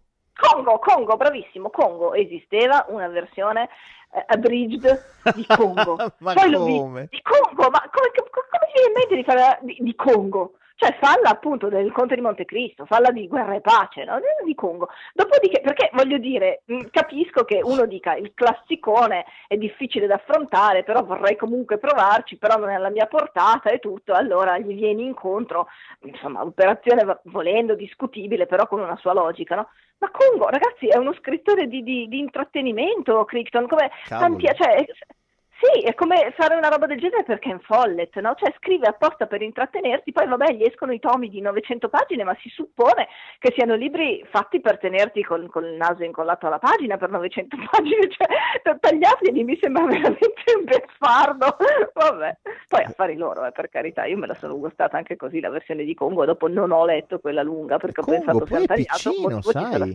È piccino Congo, sarà 400 pagine, eh, non è tanto, non gli è uscito No, no, eh, particolarmente sì. lungo. Guarda, la versione io avrà avuto 120. Ah, proprio. Sì, sì, brutale. Ma, guarda, Interessante una esperimento. Beh, allora, il buio oltre la siepe abbiamo detto che invece lo può regalare questo zio fantomatico ancora Sì, oggi, perché è un gran sì, gli vuole libro. anche bene. Secondo me un altro autore che si tende a far leggere molto in adolescenza e secondo me forse non a torto è Calvino. Sì, sì, Calvino sì, Calvino sì. Calvino è leggero, è, perché propriamente leggero, cioè, mm, però è pieno di, di- di ciccia, sì, sì, Calvino sì. Poi per Calvino me è quel classico autore che magari affronti con il Cavaliere Inesistente, il Barone Rampante, quando sei un ragazzo, poi crescendo puoi riscoprire anche altre cose, tipo Se una notte d'inverno, un viaggiatore. Sì, è vero. Eh, Il vero, sentiero è vero. di, di Ragno già lo posizionerei in zona superiori, ecco. Eh, sì, anche sì, sì. Quindi è un autore che ti puoi Sì, sì, portare dietro. dietro. Eh, Mm, assolutamente. diventa tuo amico per la vita. Sì, sì. Diventato amico. Poi, Young Adult, sì o no? Young Adult, ti piacciono? Mm, sì, eh, non ci trovo niente di Non male. un sì Mm, molto Credo che mi convinto. piacerebbe ant- anche scriverli. Hanno un problema fondamentale, secondo me, Ok. e cioè che sono quasi tutti a target femminile, Ah, che ok. è una definizione stupida, che però viene pompata, viene, come dire, alimentata proprio da questo tipo di produzione. Cioè, se tu vai nella fascia degli young adults, quasi sempre la protagonista è una donna, è una ragazza, quasi sempre un... quindi in Italia quando vengono poi pubblicati vuol dire che vengono destinati generalmente a un mercato femminile, perché come Certo. abbiamo detto si ragiona così. Eh, per questo circolo vizioso ha generalmente molto presente una storia d'amore che tendenzialmente si svolge sempre sugli stessi cliché, cioè lui bello tenebroso, non dico a volte abusante, però qualche volta succede, troppe volte succede, e lei che trova nel- nei suoi lati ombrosi le ragioni del fascino, del suo nei suoi di lui lati ombrosi le ragioni del di lui fascino, che secondo me è, una, mm, è il primo gradino della- de- del formarsi a relazioni malsane nel futuro. E poi soprattutto se un ragazzo maschio di 17, 18, 16, 17 anni vuole leggere qualcosa, trova quasi tutta la colonnina degli young adults invasa da, da- da roba che è come se gli si dicesse che non è per lui. Mm. E, mm, cioè, non è un problema degli young adults in sé, secondo me, è un problema di come vengono posti e commercializzati in Italia. Infatti, secondo io ho questo sospetto che Harry Potter abbia avuto tutto questo straordinario successo, sì perché è bello, sì perché cresce col lettore, sì perché l'idea di fondo è geniale, ma anche perché era uno dei pochissimi in cui il protagonista fosse un maschio. Sì, è vero. E poi comunque la parte femminile volendo c'era. Volendo. volendo, cioè, c'era tutto, ma in realtà anche in questi young adults ehm, con protagoniste donne, cioè la stragrande maggior- maggioranza, in realtà c'è tutto, perché ce ne sono alcuni che veramente vanno al di là della connotazione sessuale della protagonista, um, chi se ne frega, cioè, cioè, per esempio a me è capitato di... di... Ah, per, ecco, prima parlavamo della Castoro, no? La Sì. Castoro qualche anno fa ne ha pubblicato uno che io ho adorato tantissimo, l'avevo letto in inglese, che si chiamava eh, di Oddio, una cosa tipo di to do things list, di, di to do list, una cosa del genere. Non mi ricordo come l'hanno tradotto. Comunque il concetto è la lista delle cose da fare. Ok. Eh, mh, in italiano credo che l'abbiano tradotto con un- un'espressione simile ma non identica. Comunque adesso le- Firestone mi pare si chiamasse la- l'autrice. Comunque è un romanzo su una ragazzina la cui nonna dice in famiglia, ragazzi, ho scoperto di essere malata terminale. E tu dici, va bene, lo chiudo via, che palle, il solito libro lacrimevole, non ho voglia, ciao, no? Invece la nonna, che è una sveglia, dice, sentite, non me ne frega niente, eh, io ho deciso che eh, i miei ultimi mesi li vivo così. Esiste una crociera fantasma, della quale nessuno sa niente se non chi si trova nella mia situazione e riceve queste informazioni tramite un circuito segreto, che carica tutta una serie, una- fa un'imbarcata alla volta di malati o di persone che hanno intenzione di suicidarsi per qualche ragione, eccetera, di praticare un'eutanasia, però prima di questo momento gli fa fare tutte le cose che avrebbero sempre voluto fare e vedere tutti i posti del mondo che avrebbero sempre voluto vedere. Quindi io parto, chi vuole venire con me, perché si possono portare anche i familiari se si vuole, chi vuole venire con me è il benvenuto. La ragazzina decide di andare assieme a un altro pugno di familiari, alcuni un po' titubanti, altri meno, e vanno su, su questa nave e girano il mondo e, fanno, e ripercorrono alcune tappe della vita della nonna, ma soprattutto vanno in giro a fare cose folli. Tipo la nonna a un certo punto dice: Ho sempre sognato di andare nella spiaggia di Rio de Janeiro in tanga a ballare la samba. e la nonna. esatto, e la nonna va in giro sulla spiaggia di Rio de Janeiro in tanga a ballare la samba a un certo punto. E poi in un altro momento per esempio va a ritrovare una mm, vietnamita che il, il suo marito morto aveva aiutato, aveva trovato e aiutato quando era in servizio militare e eh, le regala parte sua- del suo patrimonio per fondare una scuola locale, no? quindi ci sono anche questi momenti teneri, però per lo più sono momenti folli. Ed è un romanzo meraviglioso, divertentissimo, oltretutto su questa nave qua fai amicizia anche con gli altri ammalati, quindi alle storie di qualcuno ti affezioni, ti strappano il cuore, tutto, altri ti stanno sulle palle e lì scopri che anche se uno ha la sentenza di morte scritta in fronte, questo comunque non lo rende meno umano e quindi può starti simpatico o non antipatico, quindi ci fai anche delle riflessioni insomma interessanti, no? Sai, è un romanzo bellissimo. Bene, la protagonista è una donna, a un certo punto c'è anche un mezzo flirt con un ragazzino che trova sulla nave, quindi eh, c'è anche la storia d'amore. Secondo me questo romanzo, se il lettore italiano medio, educato, tra virgolette, a scegliere i libri come facciamo noi, legge il, il retro di copertina, a un ragazzo di 15-16 anni non lo regala, perché dice, ma no, io voglio una cosa più da maschi. Questa roba qui mi, mi disturba tantissimo, perché non dovrebbe essere un discrimine, Mm. non dovrebbe. Eh, però al momento attuale io vedo che funziona così.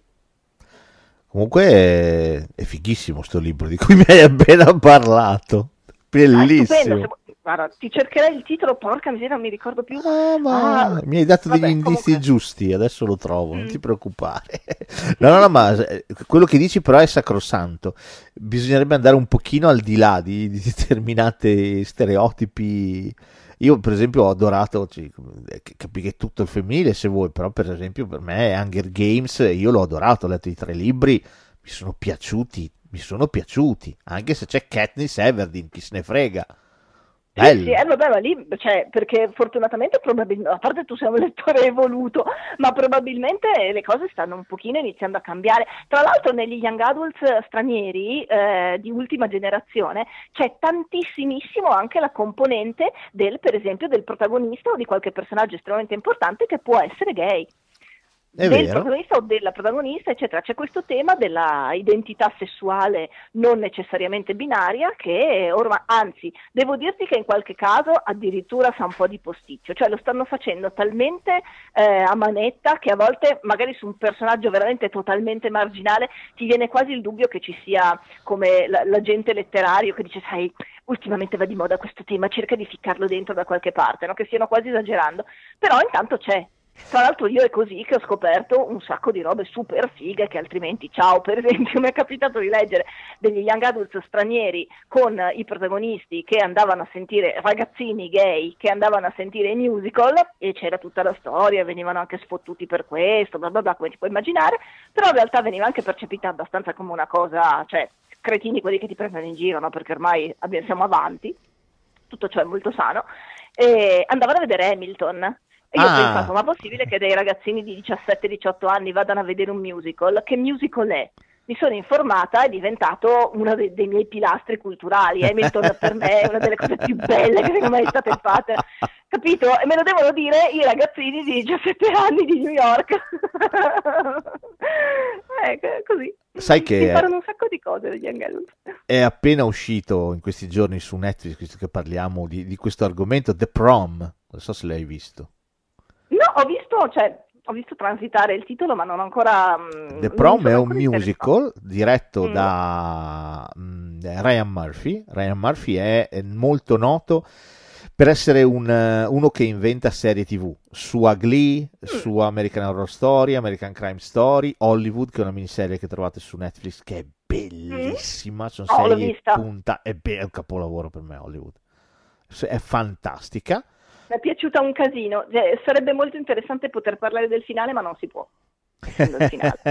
sì, sono d'accordo. Però è veramente per me è meravigliosa, cioè è meravigliosa. Un, un what if in sei puntate, no? Come Anche a me è migliorare il mondo, sì. Belli- Sì. bellissima, bellissima, una serie che io ho adorato. E The Prom è tratto da un musical di Broadway che racconta la storia di questa, di questa ragazzina che lei è lesbica, è innamorata di una sua compagna di classe, sua compagna di istituto, e si vede annullare il ballo studentesco perché l'associazione genitori lo annulla appositamente perché non vuole dare messaggi no, devianti, eccetera, eccetera. Quindi decide di eliminare proprio il ballo. Questa cosa diventa, in primis, il, il preside si spende per lottare contro questa, questa decisione assurda e perché la ritiene una questione di diritti civili a un certo punto, no? Certo. Chi è che si schiera a favore di questa ragazzina? Degli attori di Broadway. Sono James Corden, eh, Nicole Kidman, Meryl Streep e un altro che non mi ricordo come si chiama, è quello che ha fatto a teatro quella meraviglia che è The Book of Mormon, un musical bellissimo. Ah. Eh, e loro vanno in questa cittadina in Indiana portando tutto il, il loro, tutto il loro glamour eh, per sponsorizzare questa ragazza. Loro in realtà inizialmente lo fanno per un secondo fine perché loro sono star praticamente decadute, hanno avuto un insuccesso allucinante, hanno avuto e quindi cercano una causa da poter sposare perché li riporti al top fondamentalmente, però poi si innamorano della causa di questa ragazza della semplicità di questa ragazza e la, la vogliono aiutare veramente. Ed è tutto Ma è cantato. troppo figo, ma io lo guardo stasera. Ah, no, non posso. Beh, è bellissimo. È molto molto Subito. bello. Molto molto bello. Eh, parla di questi argomenti che è vero, eh, ce ne sono tanti, se ne parla in modo forse anche un po' troppo insistito, ma come si parlava c'è, c'è stato il No, momento poi Me Too, no? Ti cioè, ricordi ad meglio. Hollywood? Però forse anche un po' cavoli, troppo, ma chi se ne frega, meglio Eh, di sì che di no. eh, ma soprattutto eh, puntano il dito su una cosa comunque che, che è vera, esiste. Cioè, non è che il fatto di non parlarne o far finta o parlare in modo disinvolto elimina il problema. Il problema esiste e quindi se ne parla. Eh, come fu, come ripeto, il, momento, il movimento Me Too, che eh, eh, Mhm. il problema delle donne, come venivano rappresentate nei film, era un problema. O come le maestranze che non sono assolutamente eh, al femminile, registe donne ce ne sono pochissime, come direttori di fotografia, eccetera, eccetera.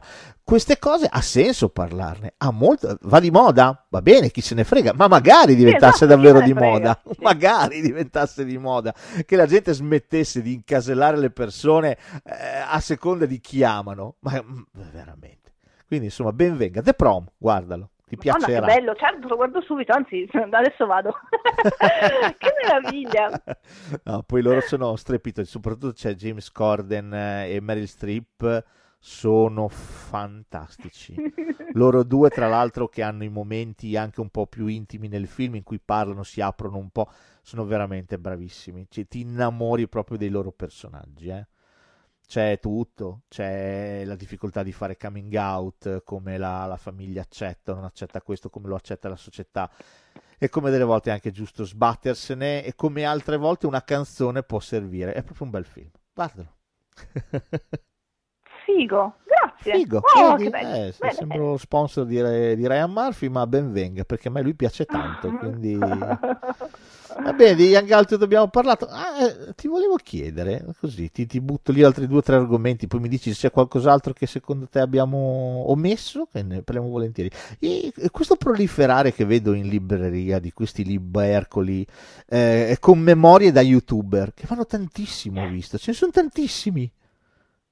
Sì, è vero. Guarda, io ho avuto un'esperienza eh, illuminante. Una volta sono andata a fare una mm, serie di incontri in una scuola media e c'è, sai, tu vedi la classe di ragazzini, de- mm, erano una serie di seconde medie. Ragazzini, alcuni più distratti, altri più presi, eccetera, poi ci sono sempre i due o tre, di solito le due o tre più eh, sul pezzo, più insomma, più Certo. le, prime della classe, no? ma senza essere noiose, quelle sveglie, quelle per le quali alla fine ti ritrovi a parlare fondamentalmente, che poi ti fanno le domande, eccetera, e tutto, che però noti anche che godono del, rispetto del resto della classe, perché ormai il secchione pedante che studia e basta, secondo me è una figura che non esiste più, Sì, dopo Big Bang Theory è stato sdoganato. no, ma poi queste erano veramente ragazzine sveglie, no? Che le vedevi già, che sapevano il fatto loro e tutto, però erano anche quelle più presenti. Bene, a un certo punto, sì, insomma, è arrivata la scrittrice che parla in classe, eccetera, eccetera, bla bla bla, io cerco di tenerla la più, più frizzante possibile. A un certo punto chiedo anche a loro quali sono i vostri libri preferiti, oppure un libro bello che avete letto ultimamente, così, ah, il gelo. e una ragazzina, una di queste qui in gamba, alza la mano e dice io ho letto e mi tira fuori una di queste youtuber, che adesso non ricordo più chi Ok. fosse però è. Ehm, e mi ha detto, e le ho chiesto, com'è- ma senza polemica, eh, le ho chiesto perché mi interessava, io non sono, ti dico, non sono Certo. prevenuta, secondo me no. c'è una ragione. Infatti le ho chiesto, dico, come mai? Dimmi cosa, cosa ti è piaciuto e tutto. Le fa, eh, perché per come racconta di sé, no? A un certo punto, per esempio, non so, tipo dice della sua nonna, il fatto che la sua nonna le, fa sempre, le faceva sempre una certa merenda, così, no? E poi, oppure il Natale che passava, non lo so, sono cose nelle quali mi sono riconosciuta, mi è sembrato di sentir parlare eh, una, una persona amica di cose che potevo capire anch'io e così, no? Boh, di fronte a una recensione del genere, fatta dal target, da una rappresentante perfetta del target di riferimento di un libro, no? Tu che cosa vuoi dire? Cosa, cosa vuoi criticare? Cosa vuoi... Eh, È perfetto, evidentemente la persona che ha scritto questo libro, che era una ragazza, non mi ricordo più che youtuber fosse, ma una, una ragazza, credo sui 16 anni, 17 anni, no? vuol dire che ha fatto assolutamente bene il suo lavoro. Ha parlato a una certa fetta di, di pubblico che era esattamente quella a cui si stava rivolgendo in modo efficace, usando delle cose che loro volevano sentire. Non c'è nessuna differenza con leggersi un romanzo nel quale tu ti, ti- come dire, trovi conforto esattamente dallo stesso tipo di cose. La differenza è che questa è una narrazione autobiografica e il romanzo ha una costruzione narrativa, però non è che sia sempre facile neanche tenere in piedi una narrazione autobiografica, perché di solito può essere, anzi, Certo. verosimilmente rischia di diventare molto noiosa, specialmente se hai 16 anni, non hai moltissimo da raccontare, ecco, oggettivamente in termini di, di quantità di fatti. No, no, ma guarda, lì io non ero prevenuta, devo dirti, neanche prima, perché ho sempre pensato che ci fosse una, una- una- una ragione di questo genere sotto, no? Però quella ragazzina lì, così in gamba, così... mh, c'è una che poteva davvero scegliere anche fra altri libri da menzionare, altre letture. Il fatto che lei mi abbia recensito così bene il tipo di vicinanza che le ha trasmesso un- un- una voce di questo genere mi ha pacificata perché vuol dire che è un, un genere letterario del quale il target di riferimento ha, ha bisogno e nel quale trova mm, piacere, trova conforto, trova eh, empatia, vicinanza quindi va bene. insomma. Guarda, sono assolutamente d'accordo, cioè io sono su questa linea, nel senso che a me questi fenomeni interessano tantissimo. Cioè io speravo che tu avessi un aneddoto, perché mi interessano moltissimo, come non so, mi interessa il fenomeno Chiara Ferragni, cioè mi interessa tantissimo il mondo dei giovani, come ragiona, eh, a cosa dà credito, in che modo, eh, che cosa lo spinge. A queste cose interessano da impazzire, ma veramente tanto. Eh, Spesso parte io volentieri. mi ricordo. Dimmi, dimmi, No, no, dimmi tu, no, no, spesso volentieri sono dei misteri, no? E, mi- e mi piace cercare invece di capirne un pochino di più, ecco. L'unica chiave con cui io posso arrivare a capirli è ricordarmi di un momento preciso, cioè quando io avevo, boh, ero, ero ragazzina, insomma non mi ricordo quanti anni avessi, non ero piccolissima, dovevo averne già almeno 17, però ho letto Jack Frusciante è uscito dal gruppo Ui là. E a un certo punto mi sono indignata, non tanto, però un po' indignata, sai quando sei un ragazzino polemico, no? E quindi cerchi sempre il pelo nell'uovo, e ho detto, ma sto qua che scrive, quanti c'ha? 35 anni? 38 anni? Cosa, che aveva quell'epoca? Non mi ricordo più, no? Comunque di sicuro non era nel target di età eh, del personaggio che faceva parlare e dei personaggi a cui si rivolgeva, no? E una parte di me mh, aveva voglia di fare polemica su questo e si chiedeva, vabbè, ma vuol dire che nessuno dell'età giusta, cioè non dico 17 perché magari a 17 non sai neanche scrivere, questi youtuber si, fanno, si faranno aiutare oppure sapranno comunicare bene, non lo so, comunque si vede che si può fare anche a quell'età lì, evidentemente, no? Quindi già stavo sparando, basta, però mh, anche se non proprio a 17 anni, ci sarà qualcuno di un pochino più vicino cronologi- anagraficamente no? a, a- a questo target che possa raccontare questo target? Perché dobbiamo rivolgerci a uno che fa andare la fantasia e quando va bene fa andare i suoi ricordi per dirmi qualcosa che io senta mio, io a 17, 16, 15 anni senta parte Sì. della... Ci sarà qualcosa...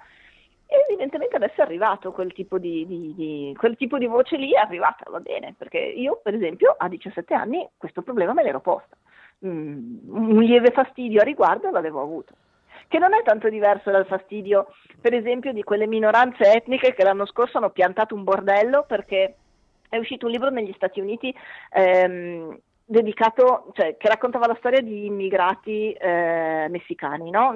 Dal Messico negli Stati Uniti.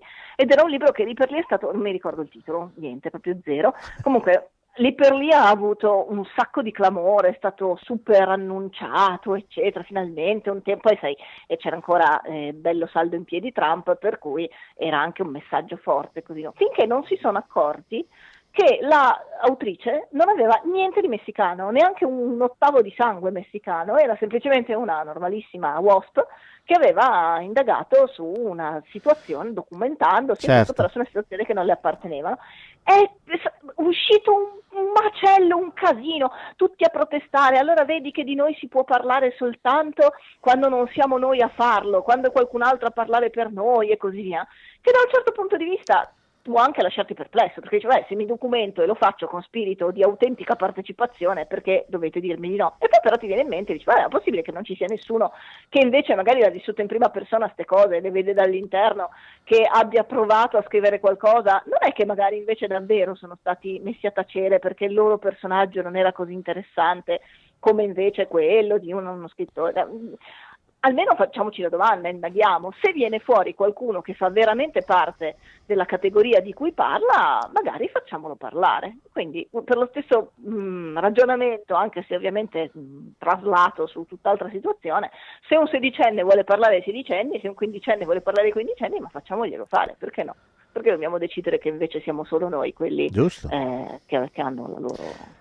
Sì, guarda, è lo stesso ragionamento che fa Spike Lee quando si incasta come un puma con eh, Tarantino perché fa Django Unchained. E Mm. dice, tu non sei nero. Che, che- perché fai un film simile? Tu non sei nero. Cosa ne sai? e si Però incazza vedi, come un sì, più che puma. altro io non mi incazzerei tanto con Tarantino. Mm, andrei a vedere se c'è qualcun altro che è, è nero e ha qualcosa nel cassetto o che sta proponendo qualcosa eh, come quello di Tarantino. Cioè, io non escluderei, capito? Eh, darei, anzi, io sarei molto favorevole al fatto che qualcuno che non fa parte di suddetta minoranza, qualunque essa sia, parli a favore di questa minoranza. Però eh, troverei semplicemente sano vedere se all'interno di questa minoranza sono per caso usciti proposte di progetti analoghe che magari sono state bo- bocciate perché il, eh, l'autore non era altrettanto interessante, non era altrettanto eh, affidabile agli occhi della, o, eh, insomma, dell'establishment e così via. Sì, è, è l'esatto discorso che fa Spike Lee, cioè non è che si incassa proprio direttamente con Tarantino, però, però certo. il suo discorso è perché un, un, un, un, bianco di Los Angeles deve fare un film sulla schiavitù e, e, e, e, non c'è un fratello che lo può fare, ok? Lui ce l'ha con, con, con, il sistema, lui se la prende ovviamente sì, col sistema, no? Eh, quindi sì, è un po' lo stesso discorso. Capisco l'adolescente che trova più vera la voce di un adolescente che gli racconta ciò che vede, piuttosto che eh, quella di un trentenne, di un quarantenne, di un, di un professore, di un sociologo è molto più vera la voce di un tuo coetaneo, no? Lo stesso discorso per cui magari papà e mamma ti dicono delle cose e, e tu non li ascolti, poi te li dice la tua migliore amica o il tuo migliore amico. Ah, mi ha detto questa cosa, è verissima! Ah, presente? Eh, sì, meccanismi. Sì, sì, però proprio così. Ebbene sì. Oh, oh, voglio sapere da te se secondo te per me sì tanto, te lo dico già. eh, ancora... Assolutamente influenzata da questo. No, no, no, assolutamente. Sono veramente curioso di sapere cosa ne pensi perché io mi rendo conto che il mio giudizio è molto fuorviato dall'amore che provo verso questo libro. Se per un ragazzo, mm, età sempre per me superiori all'età giusta, il target giusto, eh, ancora oggi può ritrovarsi nel giovane Holden. Speravo che dicessi quello, lo speravo, guarda, stavo per dirlo ancora con te, ma poi se non fosse stato Basta, lo stesso fuggiamo, fuggiamo Alice in una isola no, deserta. Mi è piaciuto tantissimo. Secondo me l'unico problema del giovane Holden, che non è neanche detto che sia un problema, ma potrebbe esserlo, questo lo posso sì. concedere, ma più in là non vado, è la traduzione. Okay. La traduzione potrebbe ogni tanto essere un po' forzatina, perché quelli che cercano di rendere c'è del restaro secchi, non lo dici più, cioè c'è poco da fare oggi, non è. o lo dici, lo scrivi con lo spirito dell'epoca, cioè facendo capire che una volta parlavano così, oppure adatti alla, trovi un'espressione neutra che non sia proprio smaccatamente, che non invecchi domani, ecco, che non faccia ridere i polli, che non sia regionale né niente, la traduzione potrebbe essere un problema, però è bellissimo, mi è piaciuto da morire, oh quanto mi è piaciuto, ma tutto, anche la, l'ironia, quando c'è il tipo che gli parla, eh, cosa stai leggendo? La riga che sto leggendo da sei ore è bellissima, fargli capire che deve levarsi e lasciarlo leggere, è stupenda, è bellissimo. No, è, per me è, è, è, tantissimo, è veramente tantissimo, tantissimo. A parte che per me racchiude in una frase ciò che provo ogni volta che vedo la fine di un film che mi è piaciuto tanto, che finisco un libro che mi è piaciuto tanto. Eh, dice non raccontate mai niente a nessuno, no? Se no se, finirete per sentire la mancanza di tutti. E... Oh, che bella questa! No, no, pensavo l'altra solita No, il finale proprio. No, e per me è verissima questa cosa, perché cavoli, cavoli, è, ve- è, vero. Quando investi così tanto del tuo vissuto in quei personaggi e, e, poi, e poi, tutto finisce così, no? E, cavoli, senti avere una mancanza, un vuoto dentro. Come quel libro lì è qualche cosa. Che roba. Bellissimo, sì, sono d'accordo. Sì, sì. Ecco, lì, ma infatti anche questa cosa della traduzione, a dirti il vero, cioè io la, la, dico perché la penso, ma non l'ho pensata subito. Io quando l'ho letto, l'ho letto perdonando assolutamente la traduzione. Poi un giorno ho incontrato una persona della quale mi fidavo molto e che costimavo molto, insomma, come eh, fruitrice di libri che mi ha fatto notare che era un libro che rischiava di essere datato per quel motivo lì. Allora lì D'accordo, è vero, può essere, certo. Posso capire che persone intelligenti e dotate di buon gusto possano trovare un limite, se proprio deve essercene uno, nella traduzione. E basta, ok? Se dobbiamo interrogarci su quel libro è solo per quello, perché per il resto è assolutamente fantastico. È un piacere sentirti così entusiasta. No, sì, sì, sì. È tantissima roba. Come, come dicono oggi i giovani, è tantissima roba. no, è veramente un libro pazzesco. Eh, Golden direbbe che ti, ti lascia secco. Esatto, esattamente. Holden direbbe assolutamente così, col suo modo di vedere il mondo da, da quarta fila. Eh, veramente, veramente fantastico. Eh, ecco, questo il nostro zio fantomatico può, può regalarlo senza, Sì, sì, sì. senza Ah, si riscatta di tutti gli altri, dell'enciclopedia in on- di 12 volumi sulla geologia. Sì, sì. Va bene, Ah, io guarda, giusto un'ultima domanda per te, poi mi, mi- mi dici se ho tralasciato qualcosa. La domanda è, secondo te, ha un che, e di nuovo io ho una risposta ovviamente, però sono curioso per la tua, ha una sua valenza, una sua ragione rileggere, magari anche più avanti, certi classiconi proposti a scuola, tipo I Promessi Sposi di Alessandro Manzoni? Sì, non fosse altro per il gusto di andare a cercare tutte le figate che i tuoi professori non sono riusciti a farti notare. No, che poi io per carità ho avuto proprio dei professori bravi, quindi questo giochino non ho neanche bisogno di farlo. Anch'io, io Però l'ho amato me- alla prima, dico, dico la verità. Sono dei pochi, penso, Ah, in sì, Italia che sì. l'ho amato alla prima.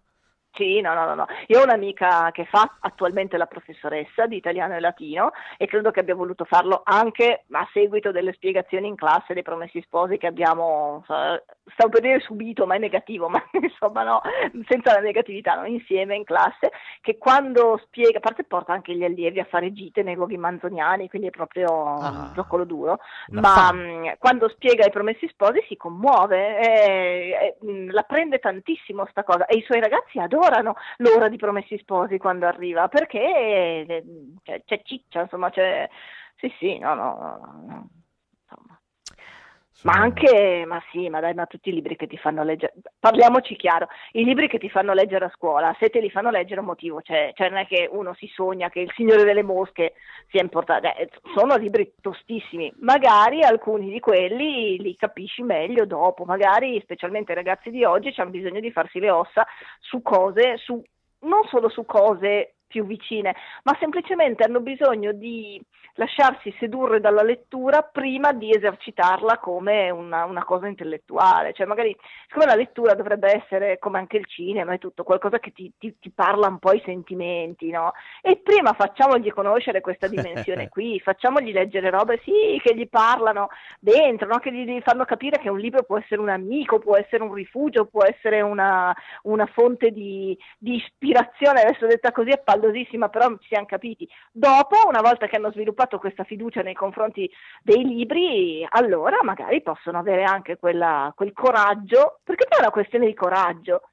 di affrontare anche il- certe letture un pochino meno vicine come linguaggio, come identificazione e così via. Però è proprio una questione di ti devi fidare dei libri, tu devi guardare i libri come degli amici, della roba che può darti roba bella, non che ti fa perdere tempo, che non capisci, che poi ti interrogano che di qua, che di là, che di su.